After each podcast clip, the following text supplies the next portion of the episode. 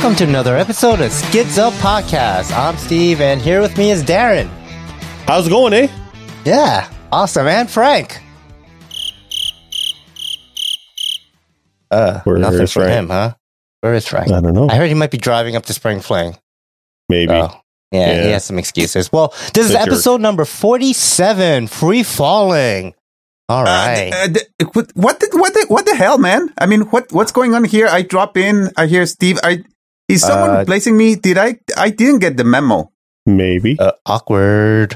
Maybe uh, Darren. I guess you have some explaining to do. No, I don't want to. Oh, I don't want to explain anything to you. I don't have to explain anything. This is my show now, isn't it? Oh, shit. Oh, man. So should I do a mic drop or something? It's now oh. the, it's now the Skids Up Canadian episode show. Ah, I, I get it. I get it. That's that's why Skids I didn't get the Skids Up dot C A. There we go. Oh, shoot. Oh, my gosh. All right. Oh. Well, that's what happens uh, when you guys do monthly shows, man. I'm yeah, yeah, a lot of things happen. Right? Too many things happen. Exactly. Yeah, that's why I insist on going at least bi-weekly. But no, no. No. Awesome. I'm, wow. I'm too slow on the editing. All right. All right. Well, sorry. Um, I guess I'll step down then. Uh, hmm. Awkward. All right. Well, um, as you as you guys have heard, uh, we have Mister Steve from uh, Free Fall. So uh, thank you very much, Steve, for that for that intro. So yeah, it was uh, fun. It was fun. Yeah, I guess uh, we'll get started then with uh, with the show. What do you guys think? Sure. Yeah. All righty. Well, I guess since I noticed a lot, but a lot of enthusiasm in your voice, Darren, why did you get started? Well, for the first time in months, I can kind of say I've actually flown. Yay, um, that's nice. Does flying a micro helicopter count? It does. It does. I mean, I flew, uh, you know, the little Nano S two, and it counted. What kind of flying, though? Are you just sport flying in, like, your living room? Or are you, no. like, flipping it and doing a little bit of three D and stuff? I am flying in an indoor gym. Okay. And yeah, trying no, to do one hundred percent some three D. Indoor gym. Yeah, especially up in I Canada. Actually, I actually did two flights outside last weekend, too. Wow. So, what was those temperatures like out there? Actually, surprisingly, it's actually not bad out here right now.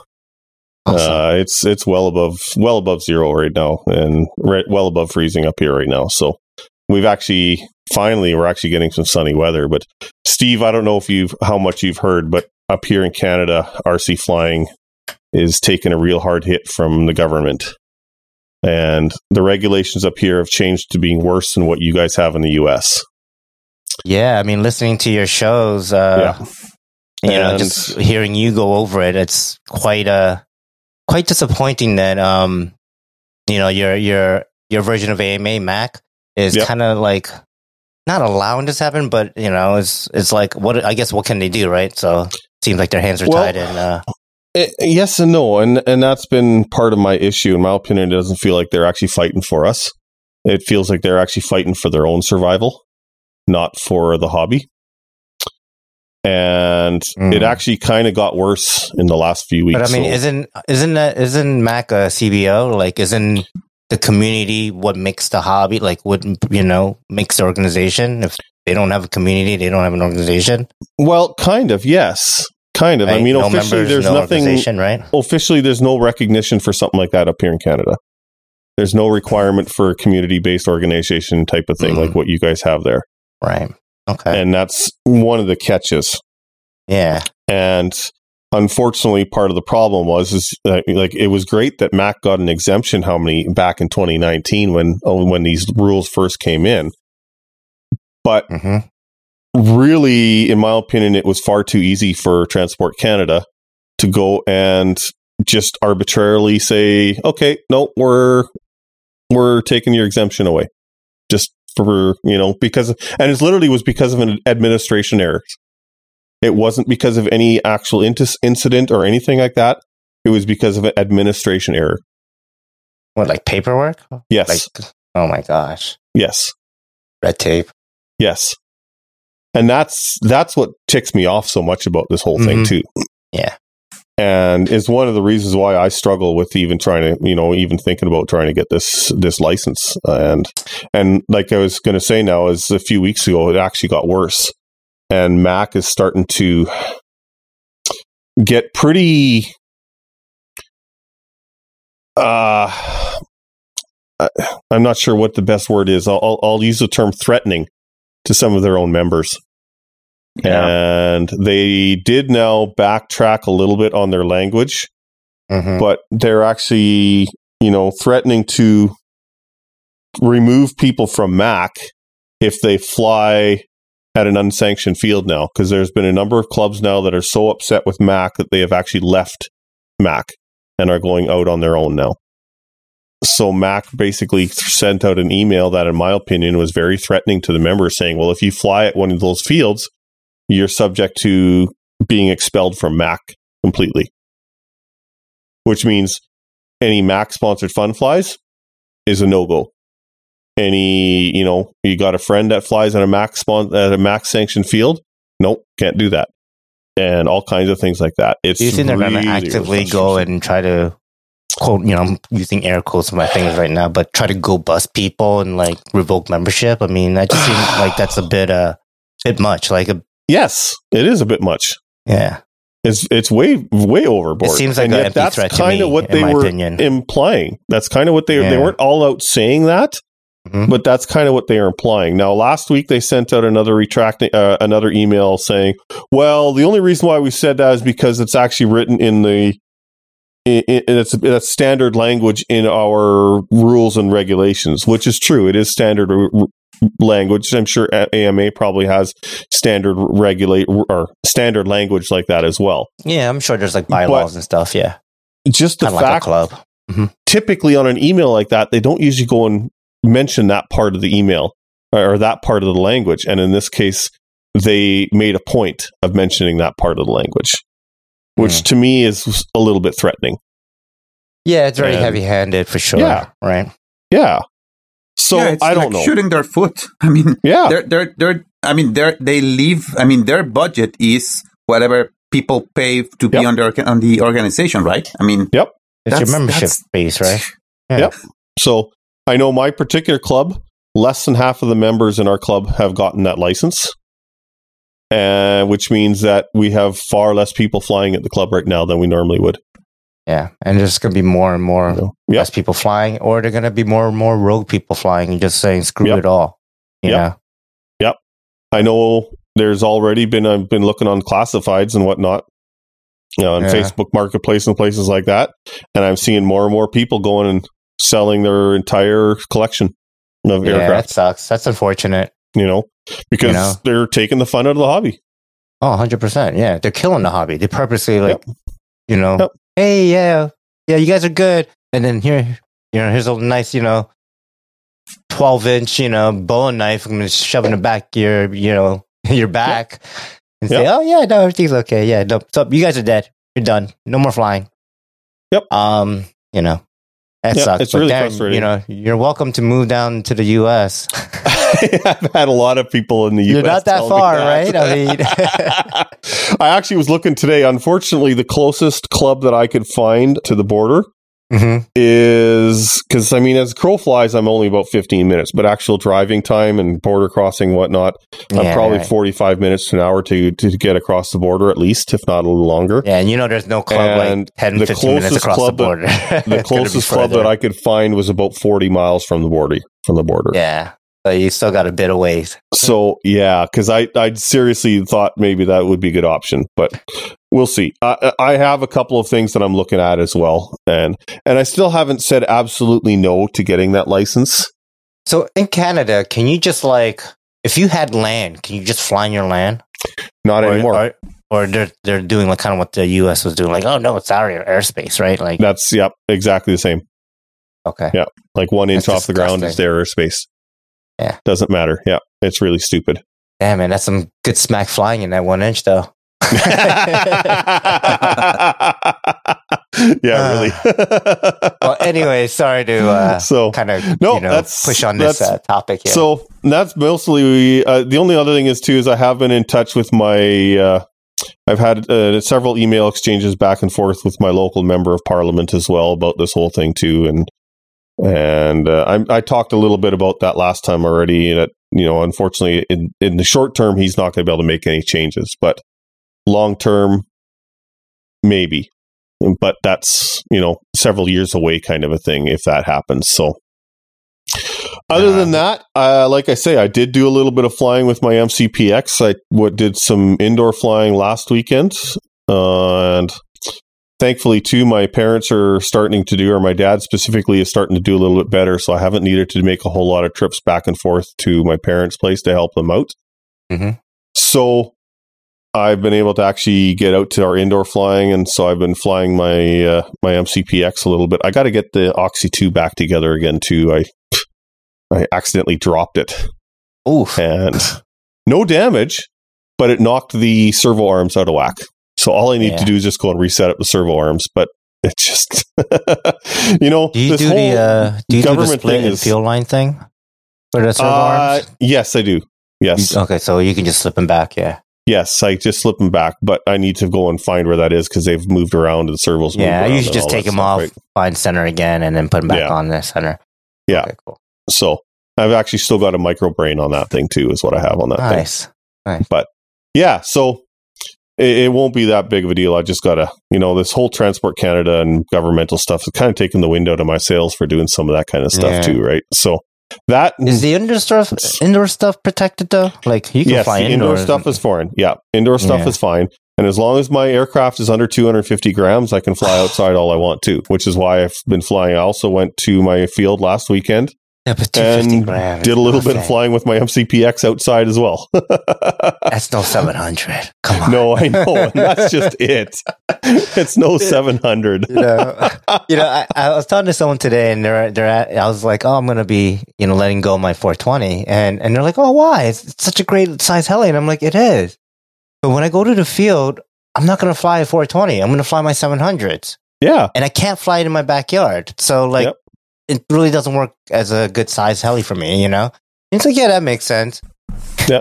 But I you can't know, imagine two hundred fifty grams just flying that outside. That's all you can fly. Oh, yeah. You know, it's funny you, you mentioned that because it, it, it, how many people have talked about the five hundred size? They think that that old five hundred, which is essentially the same as the four twenty size now, right? And mm. they say, oh, it's a great size. It's like the perfect yeah. all-around size. I'm sitting there going, to me, it's like the redheaded stepchild. It doesn't make sense. It's it's like it's to me, it's kind of too small for going at the field mm-hmm. because you got room for a much bigger helicopter, and it's too big for your backyard or indoor. Yeah. And to me, it just that size doesn't make sense. I know for other people, maybe it does. But for me, that size just plain doesn't make sense. Never has. Now, so. I do have to bring up that when I was learning the Goblin five hundred, Goblin five hundred Sport, and even the, the, the version one. Mm-hmm. That helicopter, to me, was one of the best flying helicopters. I don't know what it was about it. I don't know what about the size, the power system, um, the weight, power delivery, just the way it was. I felt instantly comfortable and like instantly comfortable to like go beyond my comfort zone and try things mm-hmm. and like do things. And I mean, I blew up my Goblin five hundred a couple of times, let's be honest. You know, to do things that are actually pretty destructive for a helicopter, but I didn't know. But, like, you know, I, how do I know that? How do you know to, how do you know ever to get to that point if you don't get to that point, right? Like what that point yeah. is if you don't get to that line, right? So, so it, I don't know. For some reason, that five hundred in my head, I have like a sweet spot for it. So, like yeah. this new one coming out, I'm like, I emailed, I'm like, hey, Jenna, hook me up with that five hundred as soon as, you know, Enrico has it ready, please. You know, so like she already has my name on the list for, you know, when when when they're ready to ship, I'm going to get one, yeah. you know? So, yeah. Cool. cool. Anyways, so, I digress. I think that's probably about it for me, really. There's not a whole lot else happening. It's, yeah, I'll be, oh. I'm expecting to go to indoor again this Friday and keep on going until uh, our indoor is done anyways, so that'll be good. Indoor usually finishes around April, or sorry, a- end of May kind of a thing is when indoor usually finishes. So we got a few more weeks for that. Yeah, yeah. Okay. Well, hopefully, so, I'm I'm really yeah. hoping, uh, rooting for you. Hopefully, things get better because, you know, as an organization, M A C really cannot afford to lose membership. I mean, all yeah. such organizations, they strive to gain membership. So yeah, and right. they're losing them left, right, and center right now. They right, really right. are. Right. So when they start, and the clubs in- are hurting too. Like I say, I mean, yeah. my club right now is we've only got we've got a fifty member club. We're actually we're at forty-six members right now, and I think it's sixteen people have that license. So there's only well, sixteen I mean, people that, that can fly. That's the that's where it's going to start, right? Like yeah. at the club levels where people are going to get hurt and like not yeah. fly because of this thing, and then obviously like the people at the organization level, M A C, they're just like, well, you know, they're kind of like it's you versus it's you and us. It's you know instead of uh, us being together, and they're yeah. kind of seeing it separate, like you know, it's the community and then the organization. Yeah. Well, once the community is gone, sorry, there's yeah. no organization, um, and they're not seeing that, which doesn't yeah. make any sense to me. Like, you know, yeah. like the club memberships are going to go down, your membership's going down. Yep. It's not sustainable. Inflation goes up. Money goes, you know, money is always going to be less and less value. So everything's going to get cost more. So like, yep. you need to gain more people and gain more interest instead of pushing people away. This just doesn't make sense. It's so counterintuitive. Yeah. Uh, we'll see. There's actually a planker a fun fly happening this weekend near my place. Uh, it's a float fly. And so I'm hoping we'll see. It's Sunday after Sunday morning. And of course, I'm going to church Sunday morning. So I'm hoping to maybe yeah. stop in there after church yet, and just to see what how many people show up. It's not usually a big fun fly. There's maybe usually about fifteen or twenty pilots that show up. So I'm really curious to see if it's like only six or you know between six and ten pilots that show up this time, which is what I suspect is going to happen. So we'll see. Yeah, hopefully it's the opposite. Fingers crossed, you might come yeah. and be like, oh shit, there's twenty-five people here. Yeah, it's possible. It is possible, but we'll see. I don't know. Yeah. So, anyways, Javier, your turn. Okay. Bring us up. Well, I was going to start with a Home Depot chat because that's what's been happening mostly with me. Oh, my Javier's home improvement yeah. again. yeah. Yeah, it's been uh, it's been crazy. It's been crazy. There's been a lot of projects around the house. So I've, I've had, uh, well... the weather hasn't cooperated. Um, you know, we, we got like winter back with a vengeance. You know, we had like uh, really, really nice, nice uh, days of like sixties and probably seventies, and then it went back to forties. And uh, at the at the afternoon, when the sun started setting, or there were clouds in the sky, it came down to a feeling of like thirties. I mean, insane. I mean, I, I don't know what's up with, with with Wisconsin. So weather was not cooperating to do anything outside. But also, you know, I had a lot of things going in. You know, I, I had my my carpet restretched. I had some uh, furniture come in. You know, I had a I had a big mess. Uh, I had you know two um, two incidents in the house. Um, you know, as you as you know, you know, I've said it before. You know, I've got my my basement flooded at one point in time. Well, actually, three times now. So um, since the last time, I didn't replace the carpet. I was able to save it, but uh, you know, I just pulled it out and aired it. So I, it needed to be, you know, professionally, you know, restretched and reinstalled. So that's what, what they had to do. So we had to, you know, move all the furniture in the basement, and it was a big mess. Um, wow, then my pain. my dishwasher started leaking and destroyed the kitchen floor. Oh so um, so we had to replace all, all that floor. Um, so it's been it's been a mess. It's been a mess. However, I do have good news on on the hobby, which is something I'm really, really, really excited about. And uh, as you guys know, you know, uh, I've yet to fly a seven hundred, right? Yeah. Mm-hmm. So throughout my time in the hobby, you know, seven hundreds have eluded me because of the cost barrier, basically. But, you know, stars aligned. I was able to get an airframe. Um, it, uh, it was it was a crashed airframe. I got it for really cheap from a good friend. I finally bought the parts to fix it. Then uh, you know I won't I won't uh, get tired of of acknowledging uh, you know a great dear friend that just shipped me the electronics, which is a gesture that I will I will never forget. So you know he basically put you know the E S C, the, the motor, and the servos in a box and shipped them to be free of charge. Wow! Um, and uh, we're talking you know expert K D one servos. We're talking a Nego drift motor. We're talking a, ho- a Hobbywing one thirty E S C. I mean. High-end electronics. Nice. And uh, so so that allowed me to to you know just Uh, start saving up, saving up, saving up, saving up. Uh, recently, I was able to save up everything I needed to buy everything else, you know, blades and the rest of the parts that I needed. And uh, today, I finished the setup. So uh, I I finally finished building it, and uh, I finished the setup today. You know, the the, nice. the, the pitch, everything. So it's it's ready. Uh, I struggled a bit because the um, I don't know why. I don't know if if that's common or not, but my Hobbywing program box didn't want to talk to the E S C for some reason. Um, so when I when I originally got it, I actually upgraded it to the V-Bar firmware because I wanted it to talk to the Neo via telemetry. Mm-hmm. So I was able to do that. You know, I was able to connect it via the box and via the U S B to the computer and to the U S B link software and up, and upgrade the firmware. Then I upgraded the firmware of the actual program box. And then I connected everything, you know, I connected the telemetry wire to the Neo. But now the the Hobbywing box does not want to talk to the to the E S C at all. And I don't know if it's because it's sensing that it's connected to the Neo and it and it wants to prevent you from doing that. I don't know. So I had to, you know, configure everything from the Neo, which was actually pretty neat. I didn't know I could do that. So I actually went into the Hobbywing E S C menu and I was able to change the governor mode to, you know, to airplane, so that I, because I'm gonna I'm gonna use the um I'm gonna start trying. I've always used the Hobbywing governor, but I'm gonna start trying out the uh, the Neo governor.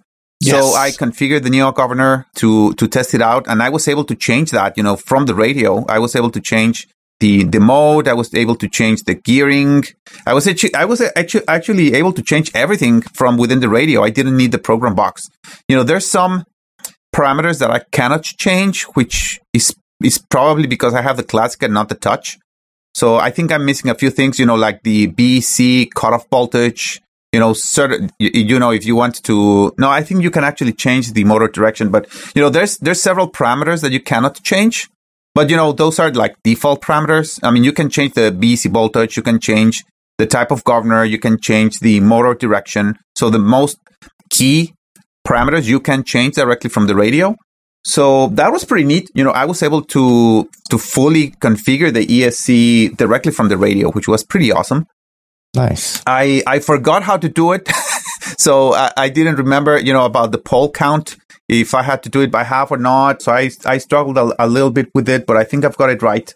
The only thing that was weird on, on the Neo, because this is the first time that I'm using, you know, full telemetry on the Neo, that it doesn't allow you to select the throttle percentage. It now asks you for the head speed.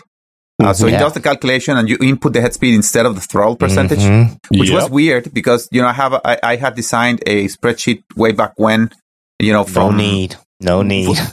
Yeah. So now you don't need that. So that that was pretty neat. I mean, I, I liked mm-hmm. the, the implementation, but now I'm going to have to do a little bit trial and error because, you know, since since I have a one thirty E S C on a raw K S C with three blades, um, yeah, it's I, a little bit on the small side for sure. Correct, it's on the small side, so I don't want to run high head speed. So I wanted to make sure that that I'm running something low. But since I'm having, I'm running the default pinion. In my calculations, it was about seventy percent throttle, which of course I can't see. Don't worry about it. All but, you do is but it tell seems it, to be fine. Yeah, no, all you do is say I want eighteen hundred. Yep. Yeah, that's yeah, that's what I put. I I, I, I put. Let, I it'll worry about the throttle percentage later, and then you can go in the logs and actually see where your throttle percentage is. Exactly. Especially when you're hovering, um, you'll know exactly where it's kind of sitting, and you know you can see it. It's that's fine. But yeah. yeah, yeah. No. And it's actually yeah. better doing it this way too, because like Steve says, you look at the logs and you can start to see, and then you can actually see if you're hitting one hundred percent or if you're getting really low yeah, or something like that. And it works mm-hmm. out a lot better than trying to do your uh, your old spreadsheet thing. Yes. Yeah. Yeah. So, uh, so that was pretty. Welcome neat, to know. twenty twenty-two, Javier. Yeah, I know, I know. Isn't you know, it awesome? Though? Isn't I mean, it awesome? I mean, it's it's it, you know, I'm I'm always behind. You know, I'm I mean, how yeah, many years I've been in the hobby, good. and it's, it's my first seven hundred. So, uh-huh. no, that's what I'm saying. It's all good. It doesn't matter when you find out, but now that you find out, isn't it freaking like mind blowing? Like, yeah. wow, the integration yeah. and yeah. the ease of it. Like, I mean, yeah.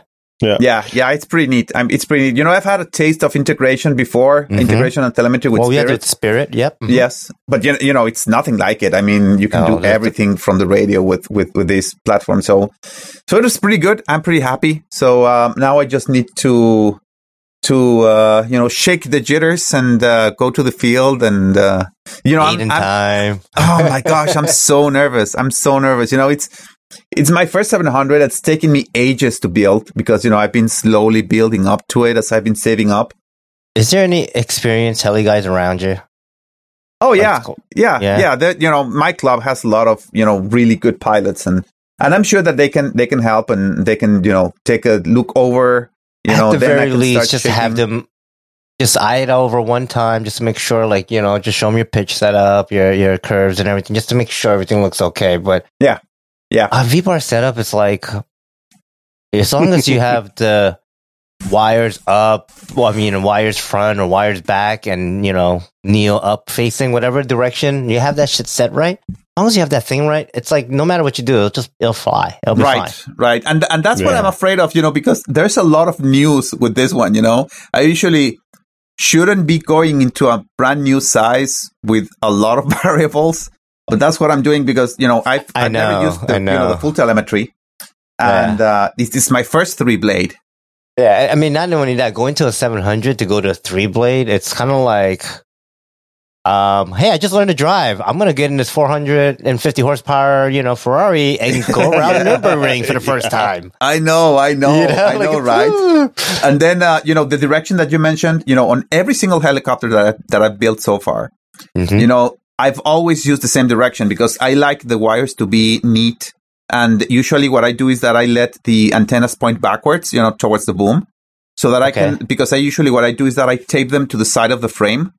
So it, it it's better to do it that way. And also the, the wires are neatly arranged towards the front. So they're nicely tucked. So that that's how I've assembled every single helicopter. But on the raw, because of that little thing that you have that goes on top of the servo for the antennas, Mm-hmm. you have to put, you can't, you kind of have to put, and also because of the length of the wire that I have from the tail servo, you kind of have to put the Neo with the wires facing back. I mean, it's just a setup change. You know, I've done it, but, mm-hmm. you know, it's the only helicopter, again, you know, variables. You know, uh, it's the, the only, only one that has I've done it that way. Okay. So, so, you know, I've checked the directions and everything, but you cannot imagine the level of nervousness because of all the different things that I've done with a heli that's going to be my biggest and, you know, most expensive heli, you know what I mean? So yeah. uh and and that's that's kind of where I'm getting at. I think it's a good idea to go to your club, even if it's not like a super experienced person, just someone who knows helicopters and, and can fly. Just rubber ducky it off them, like, hey, double check my pitch, double check this, just to make sure. And that way you can kind of rest assured that your setup is at least good, that you don't have to worry about that when you take when you hit that throttle hold off and you hit motor switch on. You don't have to worry about my your setup because you've already had someone double check your work. Yeah, yeah. So yeah, don't do it by yourself, please, because that's going to be even more nerve wracking. I know, yeah. I know. Yeah, I do that. Yeah. I do that pretty much every time after a crash and whatnot too. I'll go uh, I'll, when I go take my get back to the field all the time. I'll get one of my buddies to go look over and say, "Okay, can you look this over? Because it's quite possible." I was so excited that when I put it all back together that I missed something. And mm-hmm. it actually has happened where a friend of mine looked over my helicopter for me and discovered mm-hmm. I had a broken link that I missed. Yeah, or like a ball link a little bit loose. You're like, oh, yep. what's that? Yep. Yeah, exactly. So it's always good to, you know, especially before some sort of a maiden after something like that, absolutely go and get somebody else to go and take a right. look over it. Absolutely. Yeah. Yeah, that's it. And that's being that it's your first seven hundred and it's a three yep. blade and it's a fucking, it's a Goblin and it's a K C. It's like, oh my God, you're just, yeah. just stacking everything on top of it, huh? I know, I know. And it looks so, so it darn does. good, you know, with all the black electronics. And uh-huh. then it, I have a, I have a red case Neo because I, I love red. So sure. I have a red case Neo, and because the raw has red accents, I mean, it looks yeah. fantastic. Yes. Fantastic, you know. So Ferrari, man. Yes, yeah. It looks like a Goblin. Indeed, you know, I, I showed it to my wife and she said, oh my God, that's beautiful. So yeah, it looks uh, like a Goblin, nothing special. Oh my gosh, there we go again. See what I have to deal with to deal up with, Steve. I mean, he's not wrong. you used no, to I'm Goblin kidding fa- I'm kidding no, I love Goblin my Goblins. no I love oh, my Goblins, you know that, especially yes. my Nitros. yes yes All right, so awesome. um, I guess that was that was a, a good update. Uh, you know, finally, finally, finally, I'm ready for the season. So um, I'm gonna see how how that goes. And uh, I'll be sure to document it. Hopefully it's all a very nice YouTube video. Yeah, video so, it. Yes. Yes. Video or it didn't happen. I, of course, yes. The only the only thing that I'm concerned about is when I'm going to be able to do it, because I have family coming over. I have my mom and my mom, mother-in-law coming for May because of Mother's Day. They're going to be staying well, for like a time. couple of weeks. So that's the best time. Yes. Yeah, you're going to need a day away from that. Yeah. Yeah, yeah that's what I'm going to have to see. But oh well, oh well. Uh, wish me luck. I'll keep you guys posted. Yeah. Yeah, good luck. I want to see the crash. I mean, the the, uh, the oh, successful flight. Gosh. uh, yeah, I'm. Go- if if I crash, I'm gonna cry. I swear. uh, you right. know it's going to crash eventually, though, right? Oh yeah, yeah. Eventually, eventually. But and actually, oh, actually, that was not all. That was not all. Actually, there's there's there's some there's more firsts. Uh oh. I'm gonna be trying out a different brand of batteries, which I'm not really concerned about. I'm gonna be trying out Maniacs batteries now. I'm not really nice. concerned about that, but I have another seven hundred F from coming. What? What? Yes. What you got yes. coming now? Yes, I have a Kraken seven hundred coming. Oh, my God. The you original go from one, expensive to one. Another expensive. Oh, man, Javier. Yes, it was. Uh, Where it are was, you getting this money? It was, uh, it was, it was, you know, I, I had the opportunity and I took it. And, um, you know, I, uh, I, I, you know, I, I, I got a hold of a small amount of money for myself. And uh, and I didn't think twice, and I just spent it. And I'll just worry about it later. So, um, so yeah, it's... Uh, It's insane. It's insane. It's it, it also came at a at a really, really good price. So um and it's been a long time coming. It's been Dang. waiting on a garage for a few years, waiting for me to get it. And I'm, wow. I'm able gonna be able to get it. So so I'm really excited about that. So in the worst, worst, worst, worst case scenario, I actually have on uh, uh, you know uh, uh, uh, another seven hundred airframe in just in case, right? I mean, I hope that not. I mean, I hope that eventually I have two. But, uh, you know, in, in the worst case scenario, I actually have a seven hundred airframe. So, um, do you want a third? Not yet. Not yet. I still have to buy the electronics for the second one. Okay. So, uh, but yeah, I'm really excited. I'm really excited. Um, so, is, um, is this one flyable or uh, like, I know it's just an airframe. You said just airframe, it, right? It's just airframe. Fl- yeah. It's good flyable condition. It's not crashed it's not like crashed, your raw right? was. No, it's. I mean, it's just a bare airframe. Um, okay. It was it was assembled and then got disassembled and then it's getting shipped over to me. Okay, nice. But it's not a crash kit. It's a it's no. A it's, a brand, it's a brand. It's a brand new kit that has never been flown. Oh, oh wow. wow! Okay. It's a, it was it was assembled. You know, electronics mm-hmm. and everything. Yeah, yeah, yeah. And then got completely disassembled, never flown, and shipped over to me. Wow. So. Um, So yeah, nice. I'm I'm really excited about that. Um, I want to keep up to my, you know, also because I don't think I can I can I can afford more. I'm gonna try to keep up to my four heli limit, which means that eventually the little one will have to go.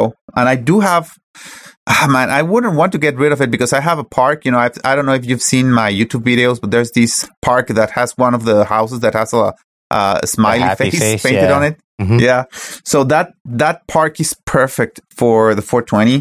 Mm-hmm. So I wouldn't really want to let it go, but it'll, you know, at least the Neo, you know, whenever I can buy the electronics for the Kraken, you know, at least the Neo will get ripped out of it, which will, you know, mean that, it, you know, it won't have a flyberless. It will just be a piece of machinery sitting there. So I don't know. I it'll may, just be art. Paper. Yes. Yeah, yeah. It it may it may go go away um, Standing eventually, model. but um, yeah. But uh, but you know, but I'm pretty excited. I'm pretty pumped. You know, the Kraken is actually the my dream heli. You know, it's oh. it's, a, it's a heli that I've that I've if I it, you know. And this is the original I, orange one you said, right? The uh, the original orange. Okay. So you know when when that came out and being a Goblin fanboy, is this the original? I said, you know, original? That's the original. Yeah, yeah, the one that has that, oh, that the has the two-step um, transmission too. The the, trans, the old yeah, transmission, the old yes. transmission, not the raw transmission. Too. Correct, correct. Yeah. yeah, that ones that makes that whiny sound, which I actually oh. p- find pretty cool. Dude, that whine sound, yeah, it's pretty neat.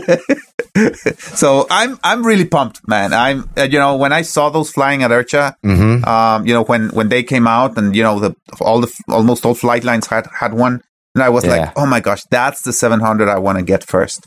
Um, and, uh, it, one thing I'm going to recommend for you is uh, just right out the box, get the latest dampening system. I think it's like the V three dampening.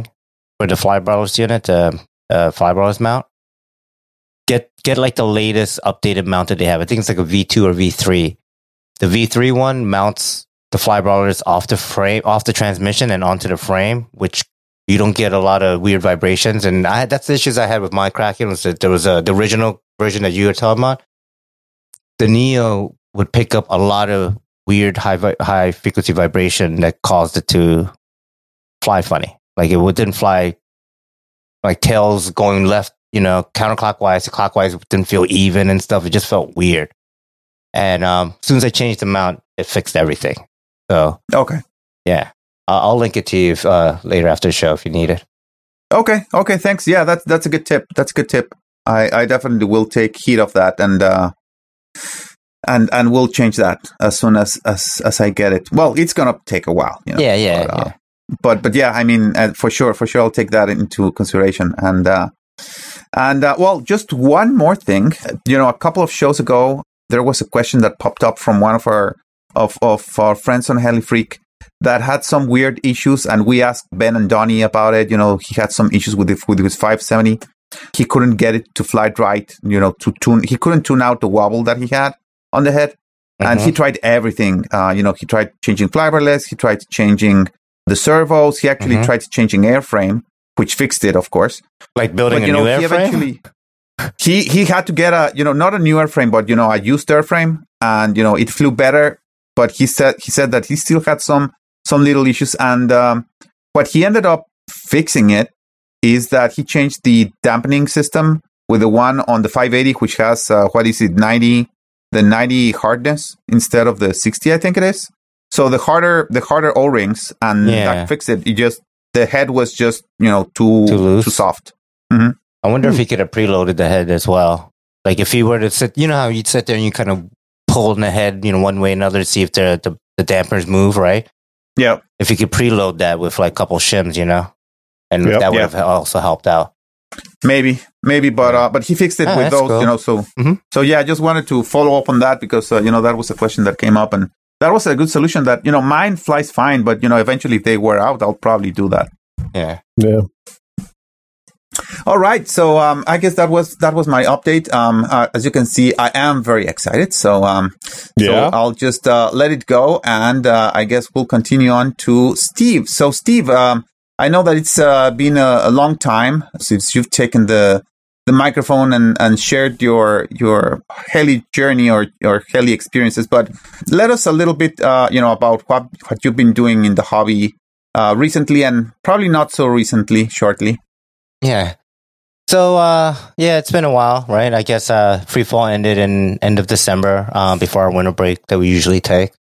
And um, yeah, the new year came and gone, and it's like, oh, no more podcasts. It's uh, it's definitely different, you know, Tuesday nights is definitely different.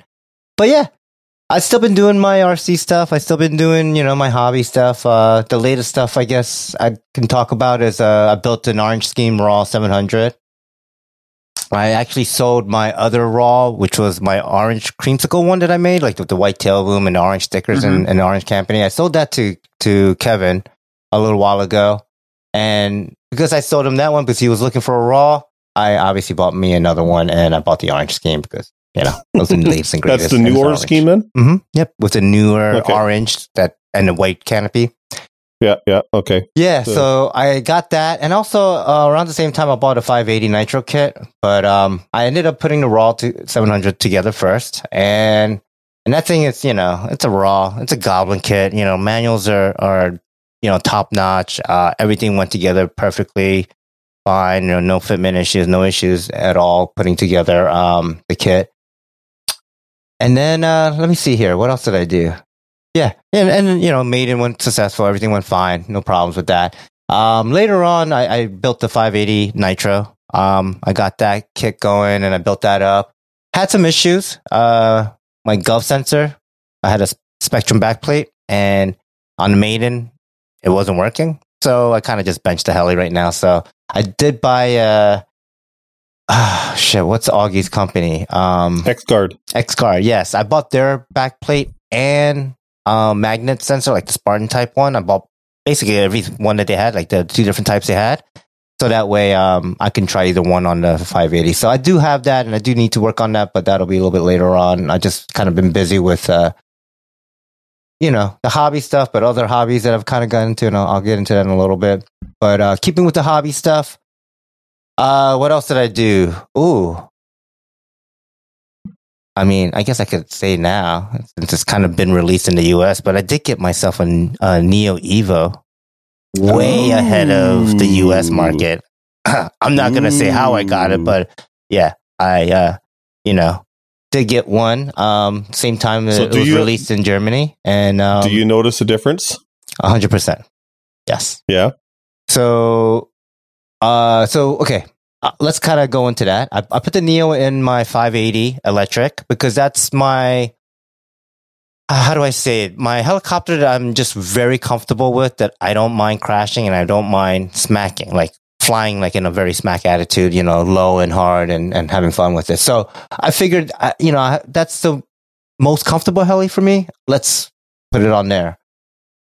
Uh, right off the bat, I did the Theta servos and I set them to seven sixty at five hundred hertz. I uh, put the Neo on there and I, I got it all set up, and my maiden was R C H O, chill out. And oh. yeah, so I maidened it there, which is kind of a weird place in Maine, right? Where helicopters go to die. And it was interesting because the tail felt really weird. I couldn't put my finger on it. Like the tail rate and the cyclic rate felt disconnected. So like when I were to do like a stir, like a half pyro move, the tail would move in a weird way that like my timing was one hundred percent off. So like it just, the maneuver was just like, you know, like it just felt, looked weird and, and sounded weird. And I couldn't figure out what it was. And, and the tail would just kind of like almost have a mind of its own on the speed of it. Like it would be fast once and slow the other time and then fast again. And I'm like, I don't, something's weird with the tail. And I landed it. I'm like, Diamante, come over here. Yo, take this up real quick. So, does something feel weird with the tail? He goes up, tail whip one way, tail, whoa, the other way. It whipped like, if the tail completely lost, like you lost it. And then it stopped. And it was like, oh, he landed. It was like, yeah, something's wrong with the tail. So come find next week. Let's fast forward to the week after. I, I go I go to my local field and I'm like, all right, put it up in the air. And I'm like, okay, what's going on? I'm piro, you know, just sitting there hovering, pirouetting left, pirouetting right. It looks fine. It feels fine. It kind of, you know, feels all right. And I start, you know, flying the helicopter down the flight line to my right, from left to right, or in front of me to my right. And I, you know, bank left to do a left-hand turn and kind of come back around, the, you know, the flight line. And all of a sudden, the tail just one hundred percent full-on pirouette. Ninja star in the air. And I'm just like, Ooh. Oh, shit, throttle hold, come down. And, and I did break the landing gear in uh, one side frame. Not a big deal. But I'm like, what the hell? What is going on with this Neo Evo? Like, this is not a good experience for my first time, you know, running the Neo. So, okay. Let's let's go back. Let's check some stuff out. And I'm looking at the servos, and it's kind of, the servos aren't reacting right. And I'm not sure why. I'm like, okay, let me just try three thirty-three hertz instead of uh, seven sixty at five hundred on the cyclic. Fixed it the next weekend, flew. Everything felt fine. And now it did still feel a little weird with the tail, but it felt better. And I'm like, okay. I'm like, this this helicopter had some crashes. It's, it's probably needs some maintenance. So, you know, and I've heard uh, other people in, in Europe having issues with the Neo Evo and vibrations. That's because it's supposed to have a different sensor and it's more sensitive to vibrations. So I'm like, okay, that might be my problem. Maybe it's getting some weird, you know, vibration and, and, you know, it's causing some weird issues with the gyro. So I overhauled the tail belt and the tail shaft and the hub and the tail spindle. Um, because that was from a Kraken on my raw. So like I, I literally had to take the shaft that was longer and like put a new flat spot in and, you know, make it work.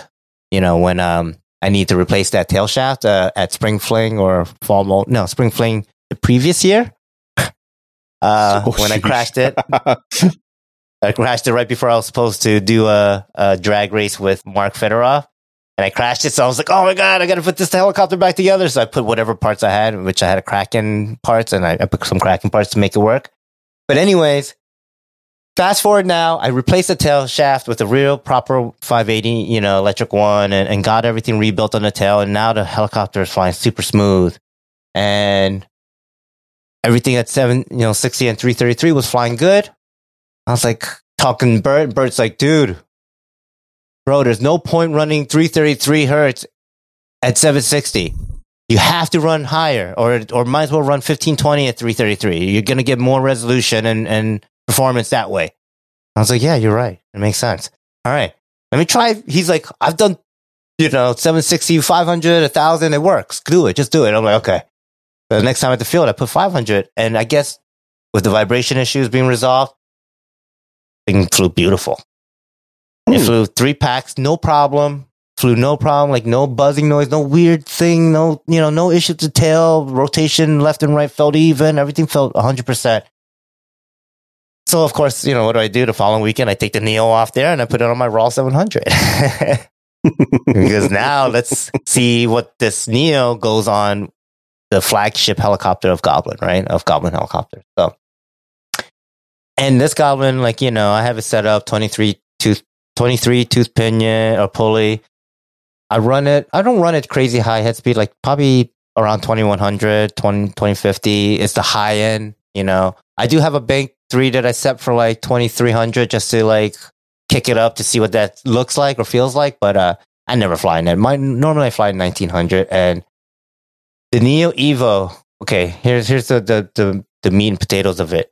The feeling of the Evo feels way different. The cyclic feels way different.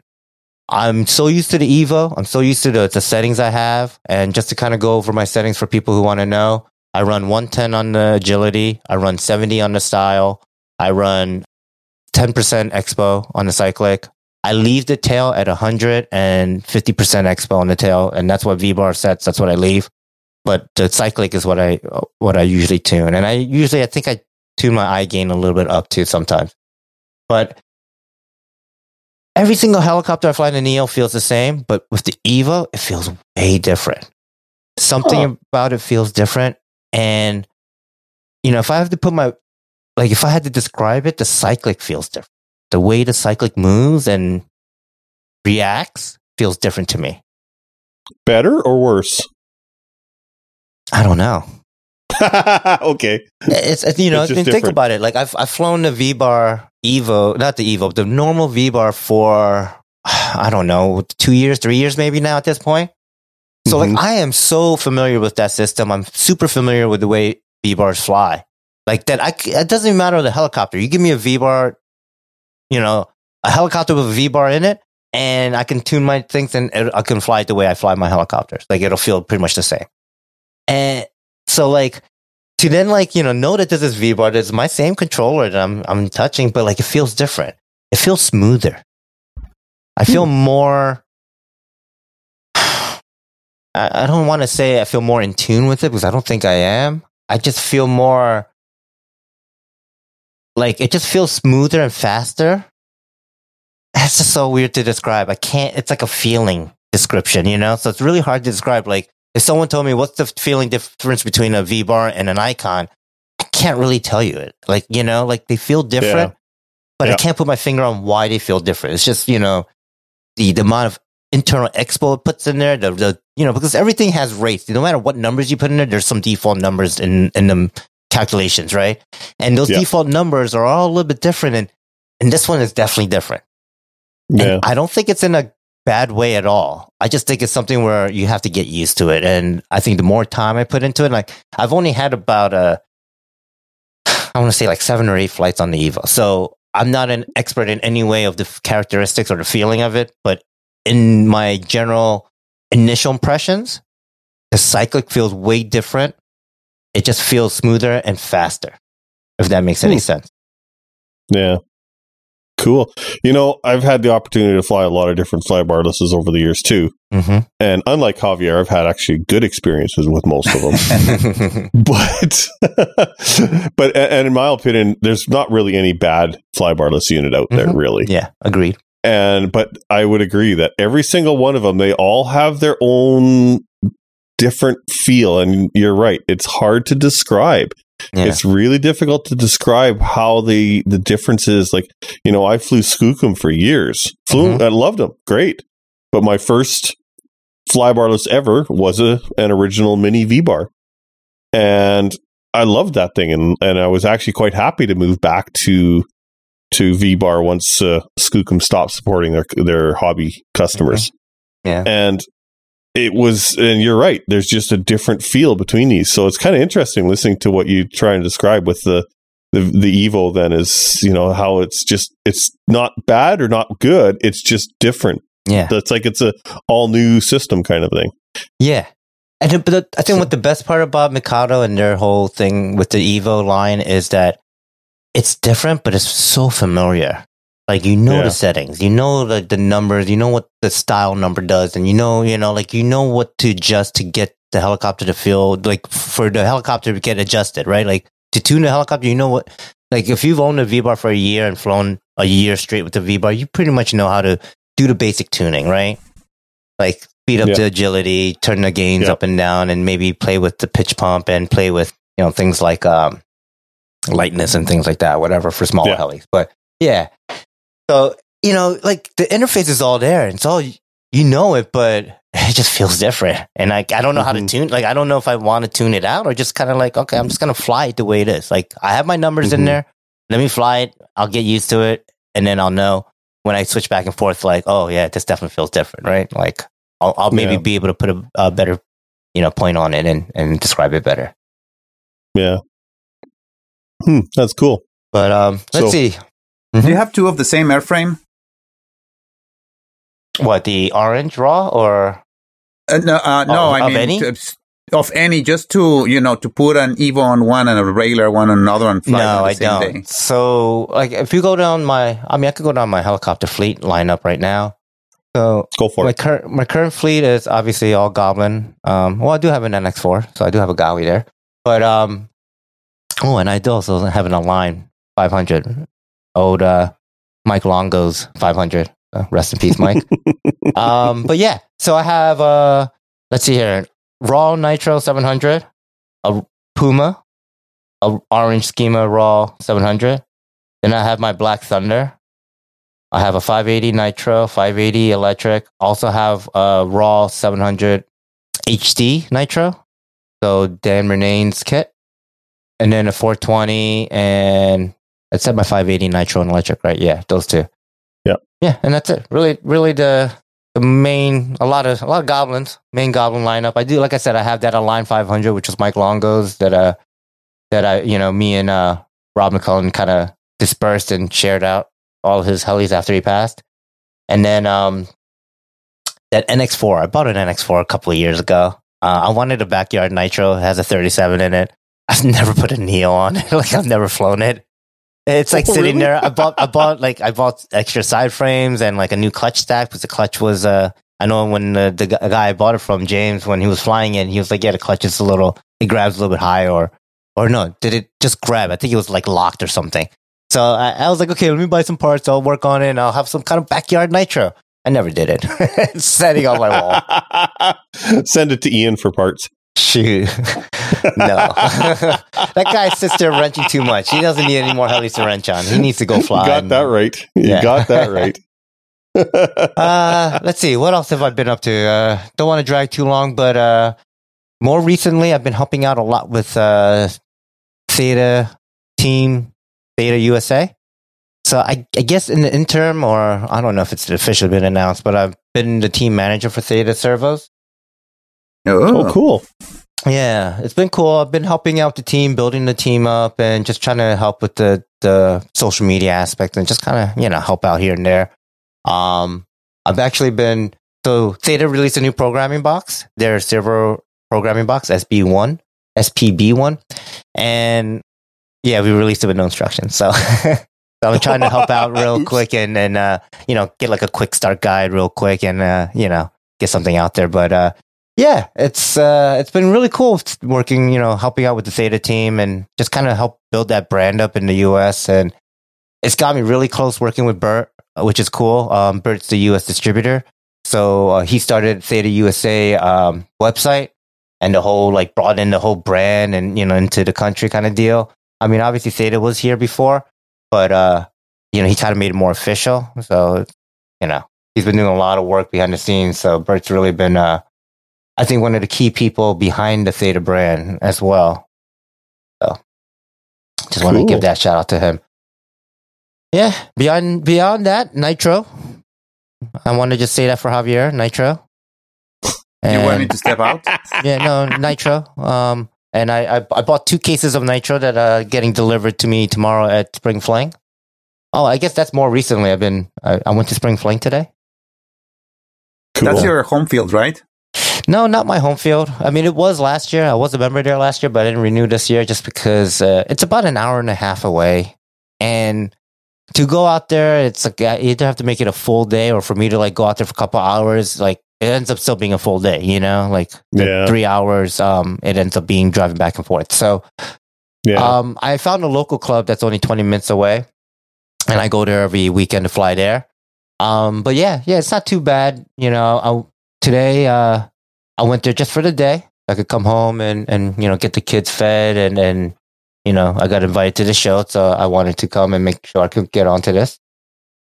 So, cool, we appreciate it. Yeah, I know, it was fun. But yeah, I can't wait. Tomorrow's going to be rain and sh- a shit show there, but Saturday should be fantastic. The weather's going to break.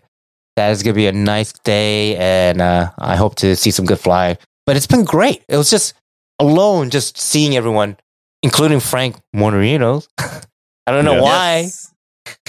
yes, he's there. He's, yes. He sent his picture driving over there. So, I know. Yeah. I got to give Frank a little bit of shit. It's like, dude, I just, wait, I'm going home so I could do your show. What are you doing here? are, you, are you doing a show from here? He's like, no. I'm like, oh, okay. He should have. I don't know why he didn't, but oh well. Ah, he's the weather's t- today's actually a good weather day. So I bet they're flying right now. Yeah, yeah, yeah. They're doing some good night flying, I'm sure. So, oh. but yeah, it was great to see everyone uh, that I haven't seen in, in a long time, from like the up north folks uh, and Goodrow and, and Mike and Greg Barbudo and just all the folks I used to hang out with up in the north. So yeah, it's definitely good to see everyone. Um, the Planker, yeah. Mike DeGennaro, he came down too. Oh, so, nice. Yeah, so it was good to see him. I so, thought yeah. he was out of the country still. No, no, he was in Ireland. Yeah, he went over yeah. to Dublin and, and Glasgow and all over there. He did a whole bunch of stuff there, and now he's back. I think he said he was back about a week or so. Okay. Yeah, yeah. Awesome stuff. Cool. But yeah, beyond that, I've been doing my other hobbies. Yeah, I formed... I've always had the Miata hobby, right? The Mister Miata stuff, but... uh, I was going to ask about that. Yeah. Yeah, well, the Miata is up and running. I, so I've kind of broken up what I want to do with the car in different phases. And the phase one is done, which means like the engine's rebuilt, the car's running. I got it insured and it's registered. And I'm, you know, technically legally able to drive it on the street, even though it's gutted and it's a race car. you know, you know, harness seats and stuff, and racing seats, bucket seats. It's not like there's no regular seat belts or airbags or nothing. But hey. It's cool. I got my antique plates because the car is twenty-five plus years old. And uh, yeah, it's awesome. I love it. So the next thing is antique I'm going to... plates on a race car. I don't know. Yeah, yeah. It's awesome. I'll, I'll send you guys a picture. I'll, I'll post it to Discord though. It's funny. It's, uh, yeah, antique plates on the on a Miata that, you know, has a roll, roll bar and the interior's yep. all painted white and everything. Like, it's a race car. So it's pretty cool. Did it, have you taken the kids for a ride in it yet? No, I just recently bolted in the passenger seat and got the, the racing harness in for it. So I okay. can now take them for a ride, but uh, I still want to get a couple things like the alignment done, and you know, and, and I do need to get an oil, another oil change done because I still have the brake-in fluid, uh, the brake-in oil. Okay. So yeah, I want to get a couple more were, things done, and then uh, yeah. Because I saw you're having, what was it, transmission problems, or was it clutch problems that you're having? Yeah, so originally I installed a clutch on there, and, and when I did the work, I had the engine and transmission out, so it's super simple, right? Like you, yeah. you know, put the clutch on, bolt it in, you, you know, take the big transmission, you know, mount it right on and bolt it down. That's it. And then you slide the whole thing in. Now I moved the car down to Virginia when I, you know, this was all done in Jersey. Um, I didn't want to do it in jack stands where like I take the transmission off the engine and like let the engine, the transmission fall on my lap and my, you know, chest and like then roll out of it from underneath jack stands. Like I'm, you know, I'm forty-three years old. I'm too old to work on the car on my back like that. So I was like, okay, let me just bring it to a transmission shop and have someone fix it for me. Right. Come find out the pressure plate that I put in there. I got something from eBay and it wasn't the right one. It fit, but it wasn't the right oh. depth. So my my um, throttle bearing, my clutch uh, fork would never push out the clutch and to disengage it all the way because it was too far. Uh, okay. Yeah, so it was completely wrong. They put a, a O E M clutch back in, and everything was perfectly fine from there. So, you know. Nice. But of course, I told him, don't drive the car. You know, Uh-oh. do your test on the do your test on the jack, like on the on your lift. Don't don't drive the car. You know, no, nothing's mounted. The seat's not mounted. Like I don't, you know, like nothing's mounted. Don't drive the car. I told it there. There's a reason why I told it there. Don't drive the car. He's like, okay, okay. I guess they forgot, and they test drove the car, and the freaking hood wasn't lashed, so the hood popped up, and it didn't. I was lucky; it didn't smash the windshield. Oh man! But it the hood bent. And got deformed, and the, the hood latches all got deformed, obviously, from it bending up like that at speed or oh. whatever they were doing, you know? So, yeah. I'm like, oh. why are they calling me? Like, the, the clutch job might take like a week the most. Like, a week and a half goes by. I'm like, why aren't they calling me? And then I call them. They're like, yeah, sorry, man. I've been trying to call you, but, uh, you know, well, we kind of messed up your car. I'm like, what, what'd you do? I went there. I'm like, what the fuck? How do you mess up oh. my hood? Like... Like that was like the only part of the car that like I wrapped and was nice looking. I'm like, damn it, you wrapped, you like wrecked the only nice part of the car. Oh, that sucks. Yeah, but you know they took a whatever. I found a hood for a hundred bucks. They took a hundred bucks off the bill, and, and you know we squared away, and everything was fine. So, yeah. so yeah, yeah, the cars are up and running, and yeah, it's been it's been good stuff. So yeah, phase two's coming, turbo. Uh, I'm gonna get the alignment done, and then I'm gonna turbo it. So have you taken it to a track yet? No, I haven't. I, I have a couple of things I want to do before I can. I feel deemed it's ready for track because I want to drift it, okay. so I don't want to do like regular yeah. track, right? So one of the things I noticed trying to street drift it a little is that I have an open diff. So oh yeah, of course. Yeah. So I gotta drop the the pumpkin, and I'm gonna open it up and weld it.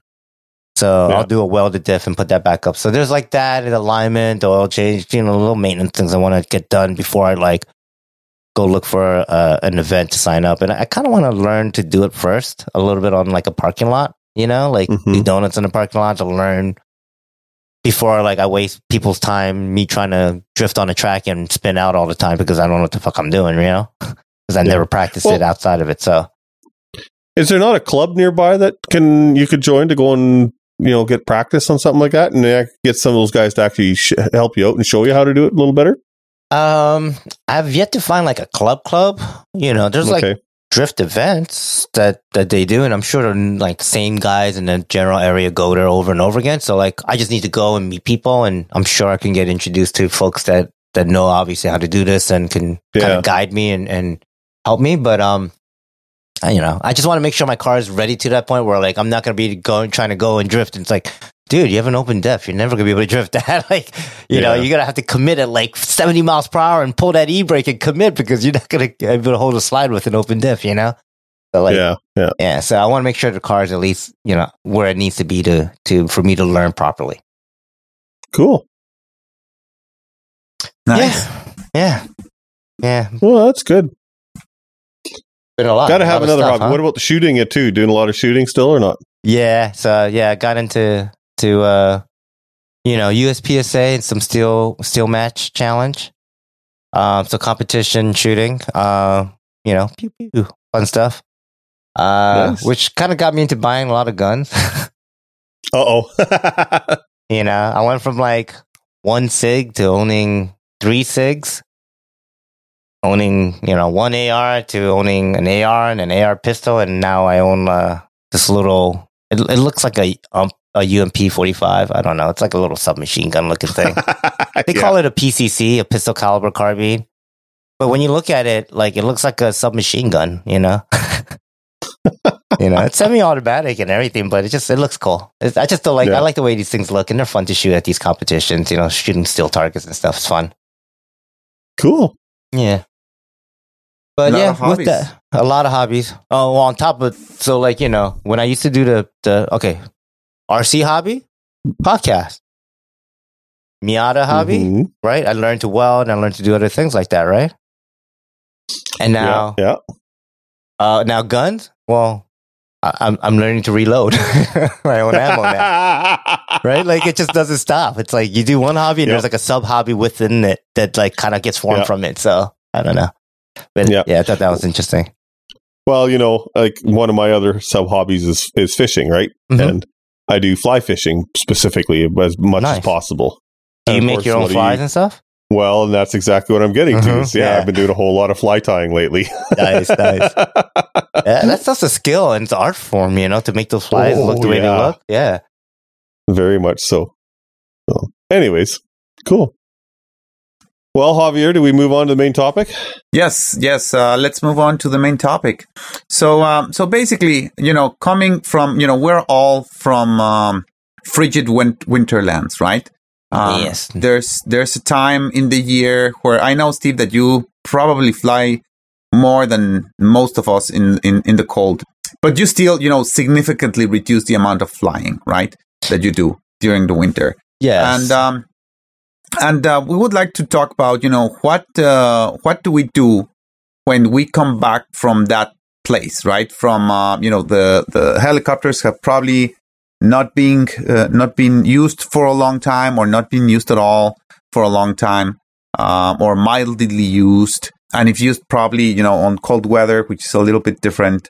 Um, also the mindset, you know, um, do you do you keep on trying to keep up you, with your skills, with a simulator, with like a small helicopter, uh, with something, you know, what happens during during winter, and how do you go back to real flying when the cold when the cold weather goes away and the warm weather goes back? So um, what are your thoughts on that? So um, Darren, you're the one that's the coldest, I think, of all of all of us. So uh, why don't you get us started with that? Well, to be honest, I think you've had more snow and cold than I have this year. But, you know, for me, one of the things that I actually learned years a uh, number of years ago is don't always, you know, I very often I'll pull a helicopter apart for winter maintenance and, you know, just completely strip it down. I will often do that. But what I will do is also always keep one helicopter ready to fly just in case. Yes. Because you get a nice winter day, believe it or not, even there's maybe several inches of snow on the ground. If there's no wind and it's a nice sunny, beautiful sunny day, it can still be an awesome day for flying. Even if it's, even if it's, you know, below freezing, which, uh, you know, for here in Canada, you know, I've, I've gone down to about minus ten, minus twelve degrees Celsius, as long as it's, as long as it's nice and sunny and no wind. It, it's actually not all that bad on your fingers and whatnot. And you can still have a great day of flying. You might have to be a little more careful of plastic and stuff like that breaking, but it still can be a good day of flying. But I will, I won't do as much flying then. But at the same time, I try to make sure I keep a helicopter always ready. Other than that, uh, I am fortunate that I have indoor flying. If anybody has a spot where they can do inter- indoor flying, I would definitely encourage people to do that. Because in my opinion, it's also a lot more fun than than the sim. Oh, one hundred percent. And real life yeah, flying is way better. Exactly. You're still getting together with your buddies. And you're hanging yeah. out, and it's like a day at the indoor field rather than an outdoor field. And yes, it's not as good as flying a seven hundred. I will be the very first to say that, but it does still help. As far as actually getting back into it and whatnot, other than that, is I don't really feel like I really need to do a whole lot, because typically I'm trying to go and do the winter maintenance on one helicopter at a time, and I won't start the other helicopter until I have the first helicopter done. I mean, I've got several months to do it, right? So, and yeah, other than that, I think that's probably it. And then it's just a matter of, you know, I think one of the things that we can do as far as when we actually get to the field is do like what Steve, you were recommending to Javier to do with the seven hundred, is when I get back, when we do start getting back to the field after winter maintenance and stripping down, things like that, I'll, for one, I'll take it easy on the first few flights. Mm-hmm. But also before I even do those flights, I'll get somebody else to go and check over my helicopters too, just to make sure I haven't forgotten something when I did that winter maintenance. And especially if you're doing sure it over like a month. Done. Yeah, exactly. Right? Yeah. Exactly. So what about you, Steve? So... So first thing I did is I moved away from the cold. I moved to Virginia. So yeah. I moved further I down. I kind of did too, actually. The, you know, further down the coastline here, um, trying to get to warmer weather. Now, I still get a winter, and I still get snow, and I still get cold weather and rain and, sh- you know, just really crappy days. Um, obviously, the days are also very short, so you can't fly past yeah. five o'clock. So what do I do? I mean, I don't really stop flying, though. That's the thing. Like, I slow down my flying. And yes. kind of like you, right? You go to your indoor places probably like once a week, once every other week to go fly. Um, yep. I, I might go once every other week or once or twice a month to the field and just kind of get my like filling in then. I think what ends up happening is like where I live is there's days that are like shitty and cold and windy and like just you can't fly in. But even during the wintertime, even in like January, February, there's days where it kind of gets to like that fifty degrees and you're like, well, fifty degrees and no wind and sunny, I can deal with. Like that's yeah, yeah. perfect, really. Like that's, yep. you know, like for guys, that's a perfect weather, you know, hoodie and you're good. Mm-hmm. Except for so, Javier. So yeah. So I've, I've been lucky that I've had those days where like, I never really took a winter break per se. I just kind of slowed down my flying and paced it out. Um, over the winter because just kind of yeah, pacing it out really.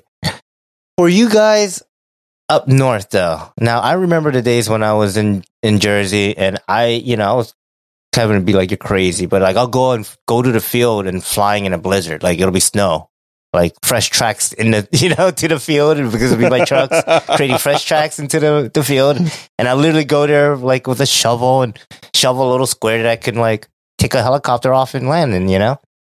And that. Often the, the the little square pad, landing pad gets covered in snow, you know, when my flight's done because it's snowing and it's blizzard. Like, it's stupid. I don't even know why I'm out there.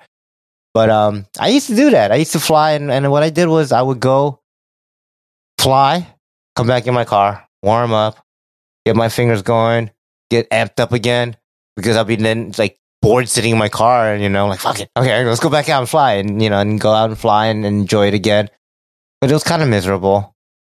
Uh, I do recall going to Neff in in um, Ohio a couple times with Kevin, and it's an indoor place. I do not know how you fly a helicopter in an indoor place.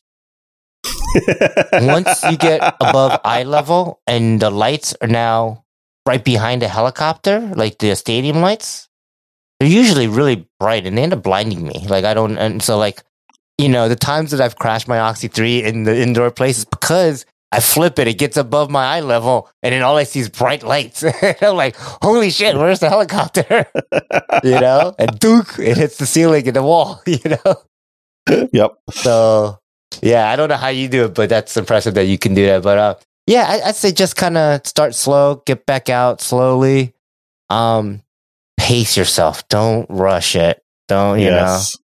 If you could sim, that, you know, try simming. It's kind of interesting. The whole topic of sim came up today.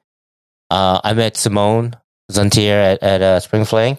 She was talking mm. with me and Joe Reyes about simming. And, and like me and Joe both were like, oh, I can't sim. Like I spent like two minutes trying to do what I'm like, trying to learn. And then it ends up being stick banging and into the ground, reset, into the ground, reset. And, you know, like it's just repeated that. And she's yeah. like, you should put some songs, not songs with melody so much, but like just like, three minute songs as timers, and like during that timer of those three, like pick three songs like that, and and those three t- um, songs just work on like three maneuvers each song, one maneuver, work on it constantly. That song ends, work on the next one. Don't pick songs that have too much rhythm where you get into like I want to do TikToks in the rhythm, you know, because you end up getting sloppy. Just just something that could keep the time, like a little bit slower music, I think she said. And that, like, as soon as those three three minute songs are up, that nine minutes, like, then go do whatever you want. Doesn't matter. But if you can do that each time, you'll get better and you'll learn those maneuvers because you'll put that that time in, right? You'll put the dedication and focus in. And I think that's the most problem with people simming is that they lose focus on it after a couple of minutes because it it feels fake. It feels like, you know, the perception is weird. The depth perception is wrong. You know, it's just not real life. So you just get bored of it and you, you know. mess around. You don't learn anything at that point. So I think yeah. it's kind of useful. Use something to time you to stay focused. Yeah, I think that's kind of similar to what Eric Bertram was talking about when he was on here for practicing as, as well. Mm-hmm. Yeah, something like that. So, um, getting back to indoor there, I mean, we're actually talking more about winter flying than we are about getting yeah. back into flying. But, you know, that's where I actually am quite fortunate. We're in just a small little uh, elementary school or, you know, first uh, small gymnasium. And mm-hmm. so there's no lights down on the sides like that. The lights, it's just basically fluorescent lights on the roof. But, you know, it's interesting. Yeah. One thing I think is actually good about indoor flying mm-hmm. is it teaches you to stay flying within your box. Because that's you have very to stay hard in to. The box. Yes. Yeah. Right? Uh-huh, you one hundred percent. Have to stay in that box. Even with an airplane. Like, I've flown yep. an airplane in, like, a little basketball gym. It's hard. like, yep. In a small, tight space, you're just constantly turning, constantly going, you know? Yep. Yeah, exactly. Yeah. And it really does teach you to go and stay within that box. And yeah. Which it, means you have I to stay ahead of your helicopter. Yeah, yeah very mm-hmm. much so. We There's a number of years ago, uh, somebody else local, he, he was able to go and get permission to fly inside of one of these massive buildings that they used to build ships in. Wow. Okay. And he worked for Seaspan.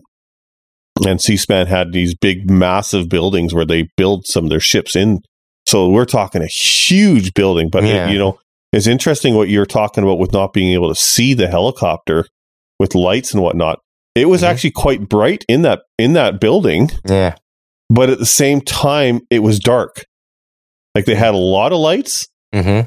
and everything was good, but the background was just some sort of a weird, blah, grayish yeah. background, and you lost your heli in there really easy, and it was actually big enough to fly a six hundred size helicopter inside this place, wow. okay? This place was massive. Yeah. And one guy did bring a six hundred one night, and unfortunately, he crashed it, and it wasn't because the it was too small of a building. It was because of exactly that, that background. Yeah, you just despite that being so bright in the building, that background was so hard to see your helicopter against that he just ended up smacking it into the ground because he just lost his orientation. Yep. So it does happen with indoor, definitely. Yeah, indoor flying's hard. It seems like yep, it'd be easy. It but I, one thing I do like about indoor is you're indoors. No bugs, yeah. no heat, like the temperature's regulated. yeah. It's fantastic. Actually, our gym gets pretty cold, actually, but I'm okay with that, though. I'm okay with cold. I just yeah. can't stand, you know, like too hot. Uh, yeah, when it's too hot, you know, and you're just standing there trying to fly, and you're sweating, sweat coming down your eyes and your sunglasses and everything, your forehead. It's like, yeah. oh, this sucks, you know. Yeah. So but that's cool. Javier, yeah. what do you think? Uh, well, I'm a little bit different. Um, I, uh, I, I don't do any indoor flying. Well. I kind of do, but I'll I'll explain that. Um, I'm not. I don't do any like actual gym, um, you know, kind of like an event, you know, where you get actually together to, with people and fly at a specific location and and uh, go for a, for you know like an, like an like an actual day out of the field, right? Um, I don't do that. I've tried other years to do sim, and it. It kind of worked, you know. I, I did, I did feel like um, like simming did help, but uh, but this year I tried something a little bit different, and I have to see, I have to yet see if it worked or not because I haven't, I haven't really flown.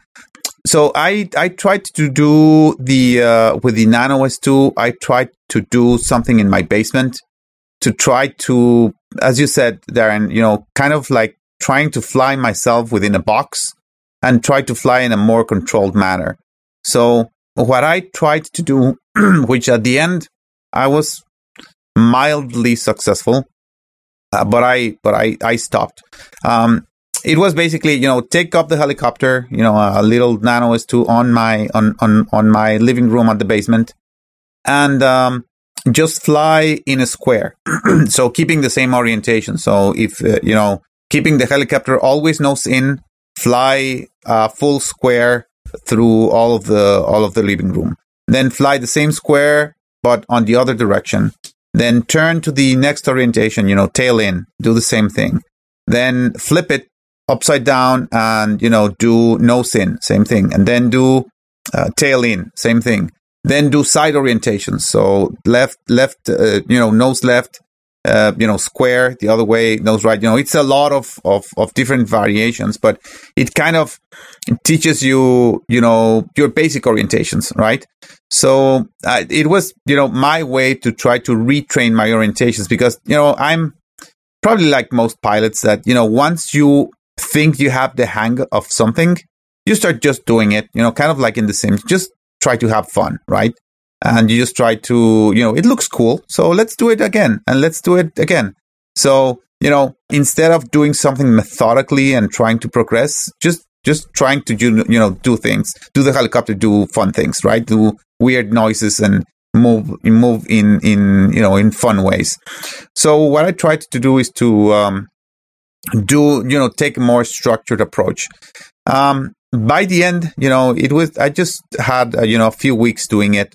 Uh, at the beginning, I just crashed and crashed and crashed and crashed. You know, thankfully, that helicopter is almost invincible. I did manage to break it, but only after, you know, dozens of crashes. I did fix it, and I did try again. And um, by the end of it, I was actually able to do that uh, relatively confidently. Um, so, so you know, that's what I did to try to get me out of the winter blues. Um, I didn't do any building, you know, I was saving up and I did my building until recently. What I did do, um, you know, was try to keep up my batteries. What I tried to do every month or so, just put them on the charger, on the storage, char- on the storage program, just to make sure that they're nice and, and, uh, and balanced. You know, my, my, my basement is cold, so batteries, you know, maintain themselves very well. So I don't have that much of an issue, but it's just kind of like O C D, just to try to get that thing to, you know, those batteries to, to last me longer. But, but I have yet to see, you know, I have yet to go out there and see if, uh, if what I did actually produced any results. So that's what I try to do. I try to do, you know, a lot of people do maintenance and, and things. Mm-hmm. And I do a little bit of that, but not as much. Um, you know, most of my maintenance comes out for crashes. So I don't do a lot of maintenance because I don't fly consistently, you know, as many flights on a heli. Uh, so I don't really feel that there's like a, a lot of need for that. So I mostly just try to see if I can make use of the time to progress somehow. You know, on previous years, it was the sim. And on this past winter, it was that little routine with the Nano S two, which I don't know, you know, it seemed to help. But, you know, again, I haven't really tried it. It was definitely much more uh, interesting, I could say, than, mm-hmm. you know, of course, flying the sim, because it's something real and you actually fear, you know, crashing into a wall and into in one of those, you know, breaking something. Um, so it's, yeah. uh, you know, there's a little bit more of adrenaline into into it, you know, even if it's a small heli, but it's, you know, something real, right? Yeah. So it, it helps. It helps. Um, It helps so, a, little, a little bit, but uh, but I don't know if it actually will make me improve. You want right? me to tell you my um, opinion? Yeah. one hundred percent it's going to make you improve. Yeah, I agree. So I, I I spoke about this on my on my podcast probably a, a little while ago when I when I started getting with the Local two hundred, the M twos, the S two, all those small little helicopters where I flew in my backyard a lot. Um, during that time, flying in a, first of all, like you're saying, Darren, um, flying in a box, and then second of all, I didn't, I didn't do what you did, Javier, because if something bores me, I'm not gonna do it. And doing what you did would bore me to try to do that. Like that's why I could never do F three C. Like I could, I never dedicated my time to do it. But um, so what I ended up doing is I just ended up flying my flight, but I did it in a small box, really fast and really aggressive with that small helicopter. And what that taught me was making quick corrections and also like uh, just just hand-eye coordination. Like I just I end up being quicker than when I fly a seven hundred. It's like, holy shit, this thing's slow. Like I can yeah. think about what I need to do. But that's not that's near here and there. The point I want to make that you're, you're what you're doing is you're taking a time and you're breaking it down to what you want to learn and you're learning it and you're pushing mm-hmm. yourself and you're getting comfortable. Now, as long as you don't get uncomfortable doing the same thing because it's a bigger heli, you one hundred percent be more comfortable and like be better a pilot the next time you go fly just because you yeah. were working on these basics. Yeah, I agree. No, I very yeah. much agree. Yeah, that's that's that's that's my my hope as well. yeah. And that, that was the theory behind it, to uh, you know, to to really try to improve on, on those things, to to fly a little bit more, me controlling the heli instead of the heli controlling me, or trying to just avoid a crash, right? Um, mm-hmm. That was that was kind of like the the intent, because I I do feel like um, you know, I do have control of the helicopter, but when I want to do something different, you know, like you know, fly uh, uh, black, you know, inverted backwards, you know, it feels really uncomfortable. Uh, mm-hmm. But when I do it on the sim, or when I do it in this little Nano S two, you know, it feels very comfortable. So I yeah. just want to jump that barrier to just make everything feel comfortable. And I still have the um, the the little itch that I'm not doing something right with tuning. You know, I think that I'm I may be st- still missing something with tuning, because definitely my real feel of the helicopters is like too far apart, right? You know, the big helicopters is too far apart from from, from what, what I can do though? in the sim. And, yeah, no, um, but you can't compare the sim to real life helicopters, because the sim doesn't have the same physics as real life. Like they try yeah. to mimic it, but it won't ever be the same. And unless you know how to adjust like the gravity and everything of like the feel of the helicopter, it's going to be very hard to get that one to one feel. I yeah. think you worry less about trying to get your your real life helicopters to fly like your sim helicopter, because they never will. Yep. Just get the muscle memory where you can just do the maneuver without thinking about it with your thumb. Mm-hmm. And then you go to the real ones and you're like, oh, well, that didn't work out right. But why didn't it work out right? Oh, wait, I need to give more aileron because the rates are slower in your real life than it is in the sim, right? Or something. And you adjust, and then you master it on uh, real life. That's why if you ever hear people tell you about simming, and when you learn a maneuver, as long as you get it without crashing, try it in real life. Transition it right yep. to real life. Don't sit there and perfect it on a sim, because when you get to a real life helicopter, you will struggle perfecting it on there, because you've now locked yourself in that this is the way it has to be. And that's not right, the way yep. it's going to be in real life. one hundred percent. Yeah. Yep. Yep. Yeah. Yeah, you're right. You know, something something else that I found too with our indoor, you know, because it's just a it's just a elementary school gymnasium, and it's got lines all over the place too. It's mm. got lines for basketball courts, lines for yeah. volleyball courts, lines for mm. all kinds of things. So what I actually very often do is I'll actually purposely try and, you know, I'll fly right close to the ground and purposely try and follow those lines, just mm-hmm. to try and improve. And, you know, like Javier, like what you were saying, you're trying to make it so that you are controlling helicopter right. rather than just reacting to what it's doing. And yeah. It's and that to me has helped me with my precision flying quite a bit, especially uh, you know, and it's not always the popular one, is my scale flying. Trying to go and actually be very precise, keeping my elevation the same, following those lines exactly right, has helped massively on my scale flying, and it's also helped even with my three D flying too, with just trying to make sure that I'm precise in putting that helicopter where I want it to be every time. Yeah. You know, when people talk about precision and, and flying, when I fly, I know where I'm not precise. And I know yes. where my mistakes come from. And, and, you know, come think about it, all my mistakes come from that left stick. That that collective. As soon as you start moving that collective too much or at the wrong time, that's when your helicopter yeah. goes weird. Yeah, you can sit there and right. uh, with the seven hundred especially, and you'll, Javier, you'll realize this as you fly. The float on the seven hundred, sometimes you don't even have to give collective to flip it. And like, you know, if you're giving elevator, elevator or aileron, it'll create lift because it's such a big blade. And when it creates lift, you don't even need elevator. Like, you know, half the pirouetting or half Mobius flips and, you know, these things, like I'm never leaving mid-stick. It's always there. It just sits there.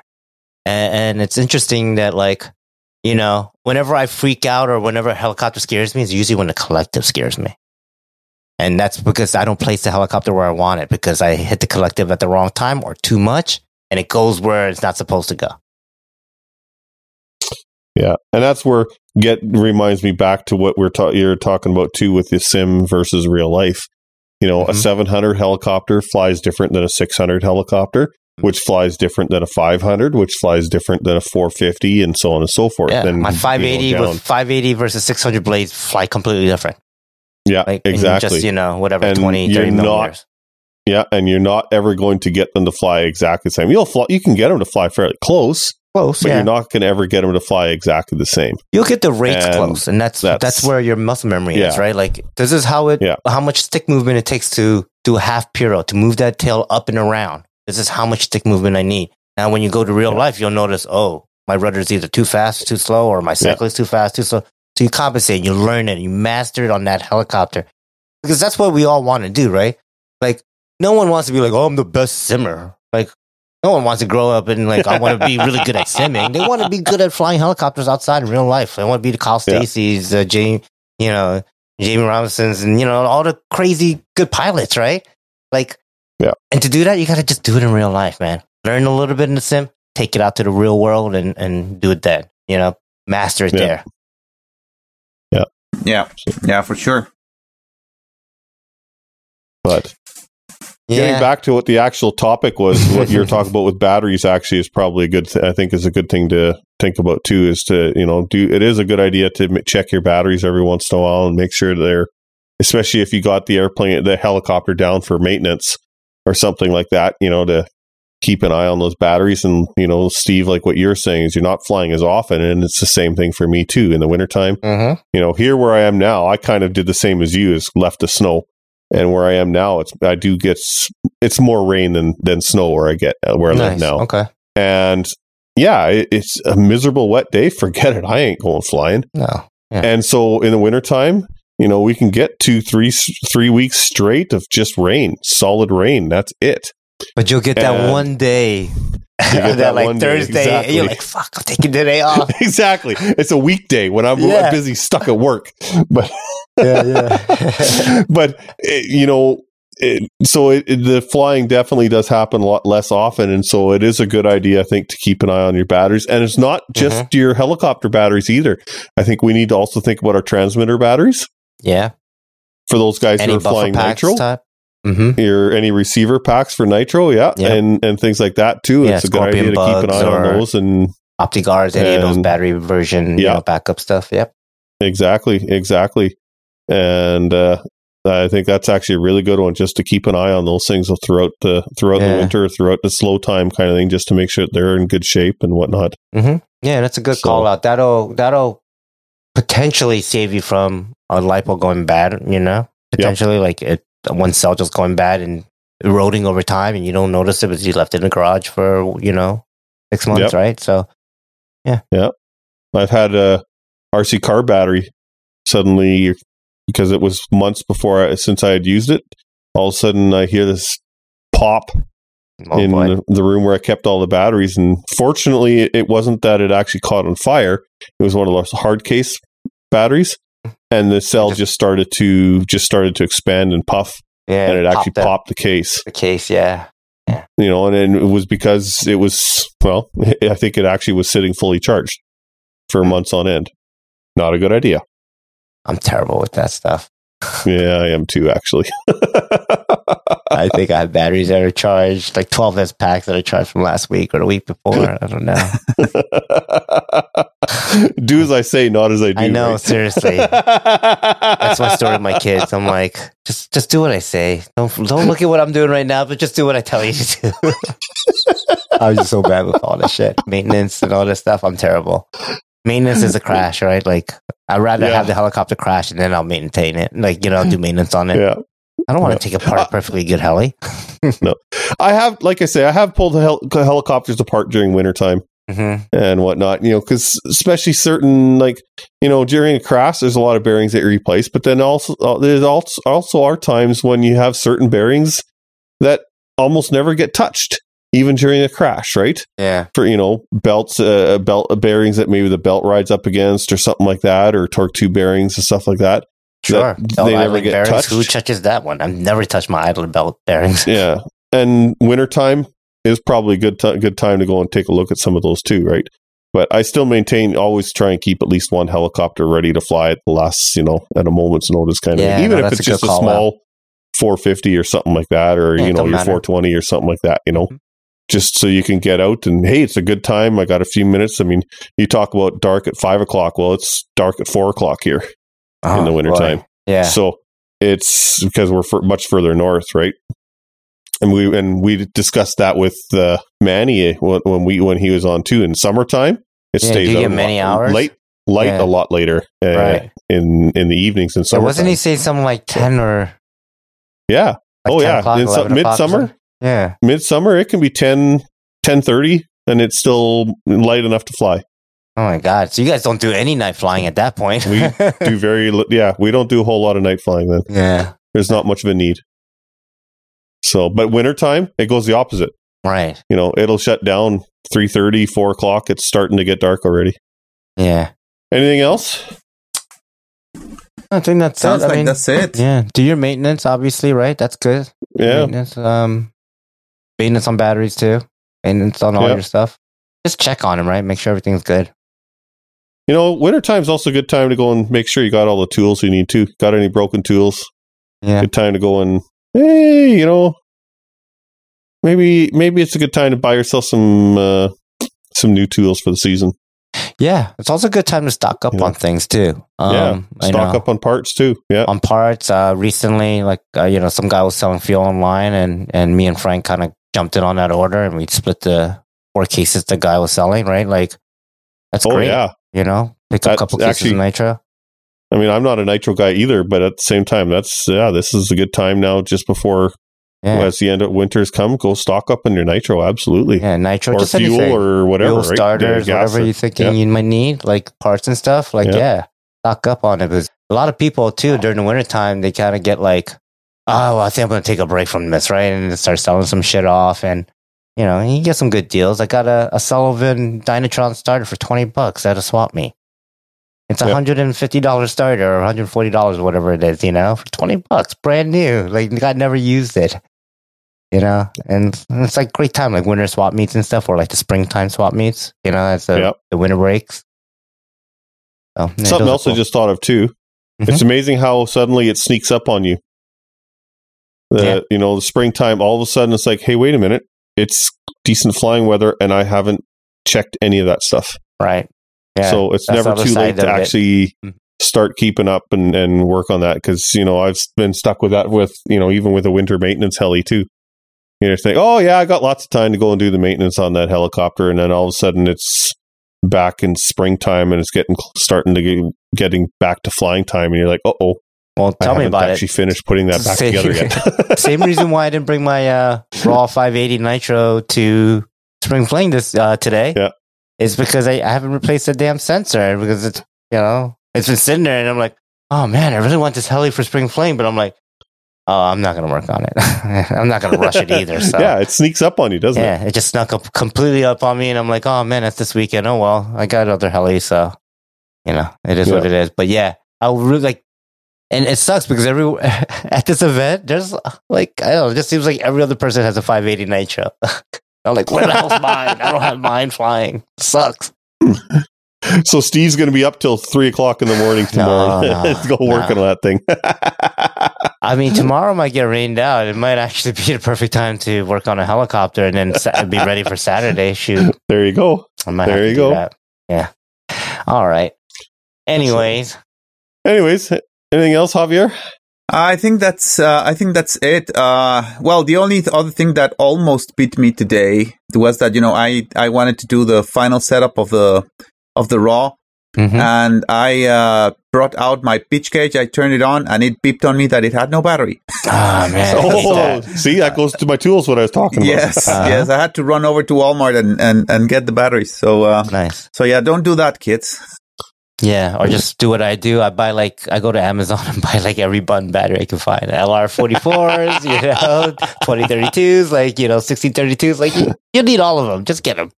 Just get them.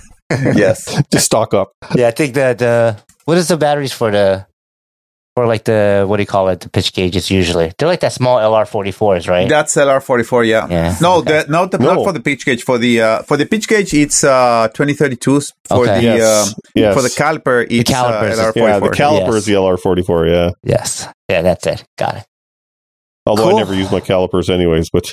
Do you, you don't use them? I've never... I almost never use calipers. Almost never.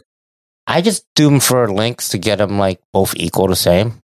You know, See, like, and I've uh, never bothered. I just I eyeball them. Really? Oh. Yeah. I, I'll put them on the table mm-hmm. and stack them right beside each other, yeah. and I can get them bang on pretty much every single time.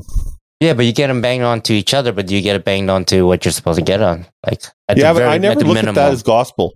No, I never I look mean, at those numbers as gospel. So, I only look at those as a starting point every yes, time. Yes, exactly, though, right? The starting point. So, like, so if, if it's I'm like fifty-eight really millimeters, worried. and, you, and yeah. you're like, I'm starting at sixty, yeah. you know? I, I never, I sort of estimate it. Interesting. Yeah. I mean, at the end of the day, you once you get a pitch gauge and you do your swash leveling and everything, it's like, you're doing it's the work be anyway. Correct anyways. Right, yeah. exactly. Mm-hmm. So I've never worried about calipers.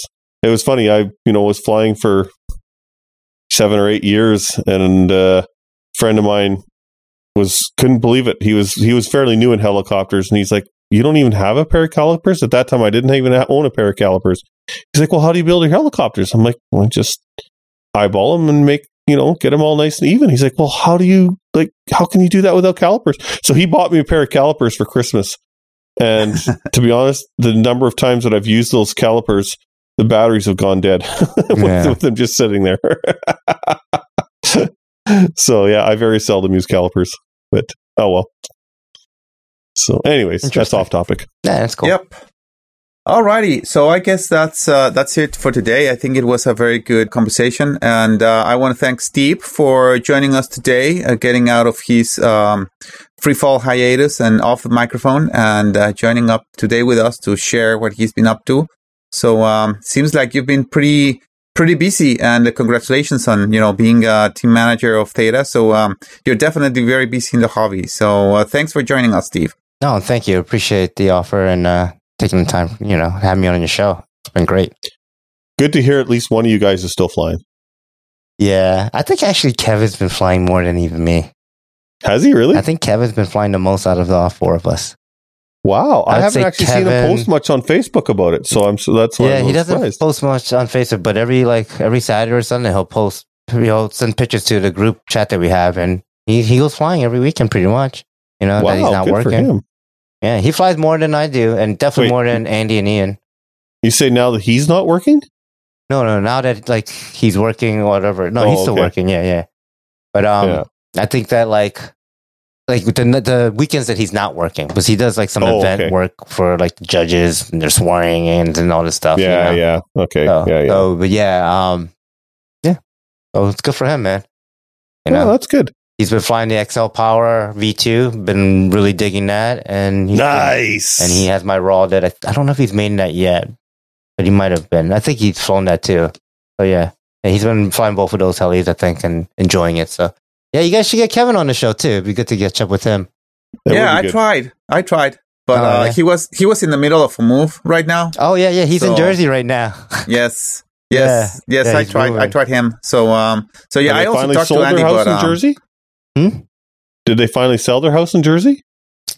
I think it's either being sold or on the market, and I think they're just like, let's move the wife down now, you know, and get all the rest wow. of her stuff so they can like really put up the house for sale and, and get it done. Good. Good. Yeah.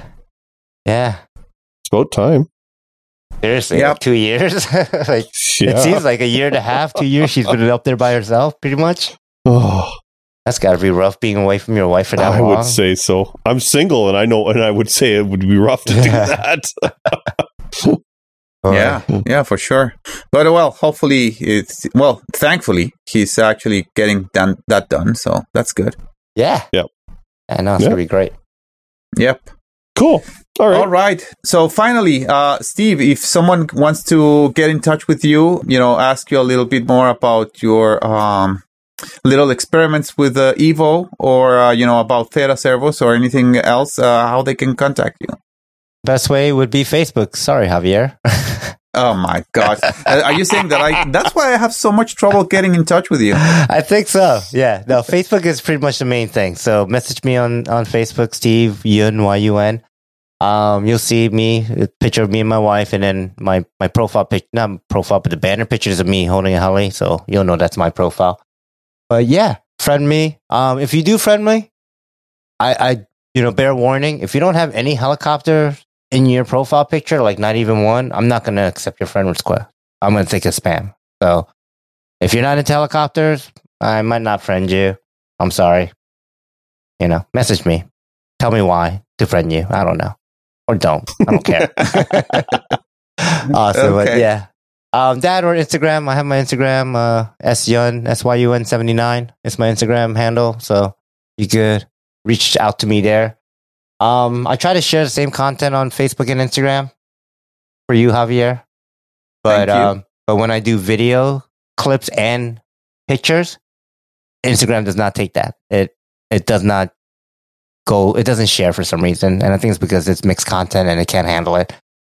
So so you do miss out on a couple things when I do put videos and, and pictures together. But yeah, oh well. Ah, oh man, the day you know the day that I joined Facebook is probably the day that you guys will go back into Freefall R C version two or something. Gosh, is that all it takes? Start back up tomorrow. I'm here. Let's get a new Facebook account. Come on, let's do this. But yeah. All right. Ooh. Well, Darren, and um, if uh, someone wants to get in touch with you, how can they do that?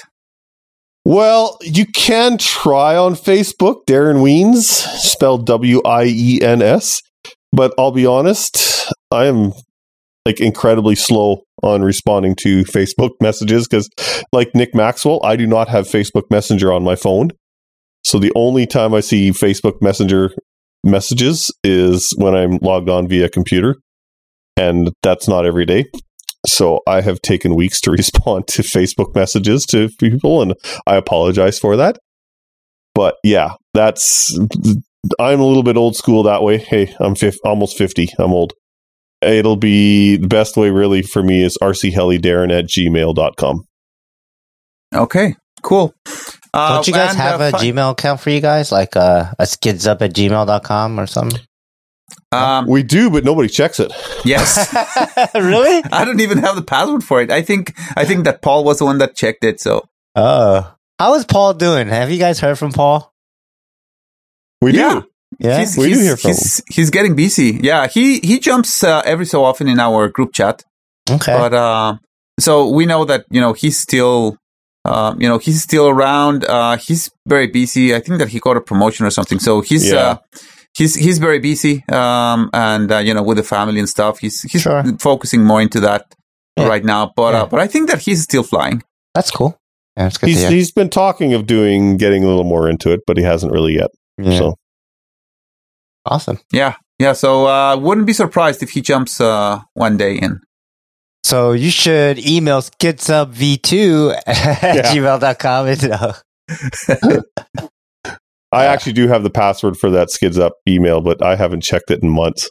Uh, yeah. Share it. Just put it on your phones. It makes it easy. Like me, yeah. Andy, and Kevin, we all have it on our phones. So it's like any one of us can check and help out, you know? So it's very easy to manage. Yeah, yeah. Which yeah. I haven't. And to be honest, you don't phone, get you so. don't get a lot of emails. No. You get like one or two a month at best. So, so yeah. yeah, it's not it's not yeah. a heavy lift. You know what I mean? Yeah, mm-hmm. yeah, yeah. Probably we should do that. Um, anyways, uh, in, mm-hmm. in anyways, in the meantime, uh, if you want to get in touch with me, uh, you can send me an email via toadyskull at gmail dot com. I'm also on Instagram, Javier Moreno or toadyskull's handle. Uh, you can also find me on YouTube, which uh, you can actually get to me via tinyurl.com slash toadyskull. Or I think that the new at handles are now available on YouTube. So I think that you can reach out to me via at toadyskull, but I haven't really tested it. You can also uh, leave us uh, comments. Uh, sometimes uh, some people leave us comments on Podbean, and I do try to reply to those, even if late. But I do reply to every single one of them. And um, I think that's uh, that's the other way. Of course, not Facebook because I'm not there, so don't even try. If you find if you find me there, that's not me. So I guess that's uh, that's it for today. There's a so, fake um, Javier on Facebook. Facebook, Facebook. No, no. Maybe one day. Maybe one day. Well, I did get to the seven hundred milestone, so you never know. I know. That's exciting. Are you going to Urcha this year? Uh, I I I was uh, planning on doing it, but I don't know if the finances will be able to, to get to it. What happened is that my, you know, as I said, my, my mom and my mother-in-law are coming, yeah, yeah. so of course, is that around those that are the expenses. But oh, then, okay. no, we're going to have my wife's family coming over as well, and then their kids are going to stay for a little bit more than them. So um, it's not probably as much that they will collide in the in the actual dates, but that, you know, they've never been here, so we're gonna do them, you know, the, the tour, sure, and uh, we're gonna be dining out a lot. So I'm I'm expecting to rack up a considerable uh, tab from all those expenses. So I don't yeah. know if I'll be able to.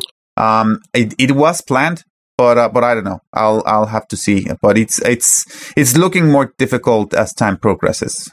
Javier, if I'm going to be at Urcha, you had better be at Urcha. If you're going to be out at Urcha, I will promise I will do everything in my power to be there.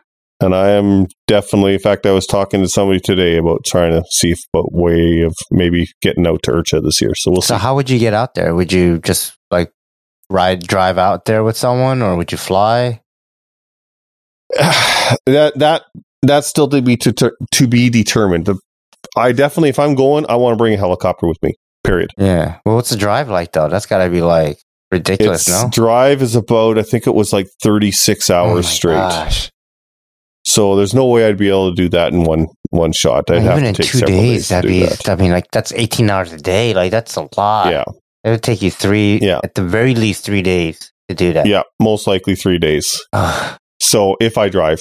And then just spend a week have, there and then another three days back. Oh.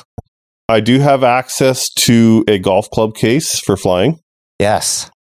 The, the uh, my company actually owns a, a single golf club play case, and I actually have used one before uh, to, to I will stick ship my you mine if you need one. I don't care. So, you know. Yeah, my logo actually fits into it really nicely. Yeah. I might get my Spectre V two in there. I'm not sure. I'd ha- I haven't you actually tried it that easily. One. If it's a full but, size, uh, uh, if it's a full size golf case. It is single then, golf case though. Yeah, yeah, a single bag. Yeah, yeah, you'll yeah. be able to fit it. Yeah. You're gonna so, have to take the is, head, the skids off, and things like that. Yeah. But yeah, it'll be manageable. Yeah, it, and it is an S K B case too. It's one of the oh, good nice. Ones. So yeah, I do have access to that if I need to. So it, it, there is a possibility of flying.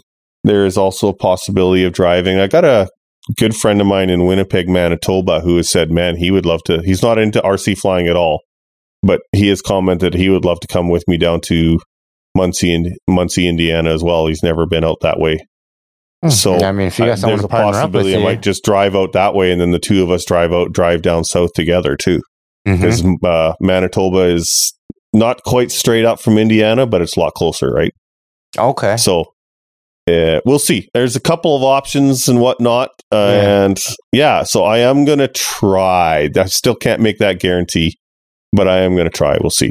So I'm okay. I really hope to to probably be able to do it this year. Okay, so. Let me know, and I'll I'll I'll do every every conceivable effort to do it. Yeah. Anyways, off topic again. Sorry.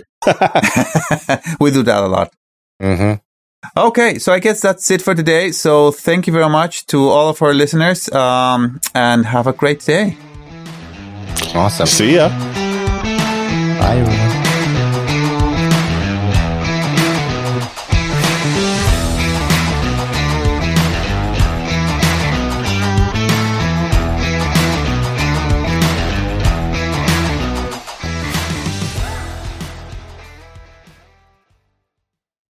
Bloopers and outtakes, bloopers and outtakes.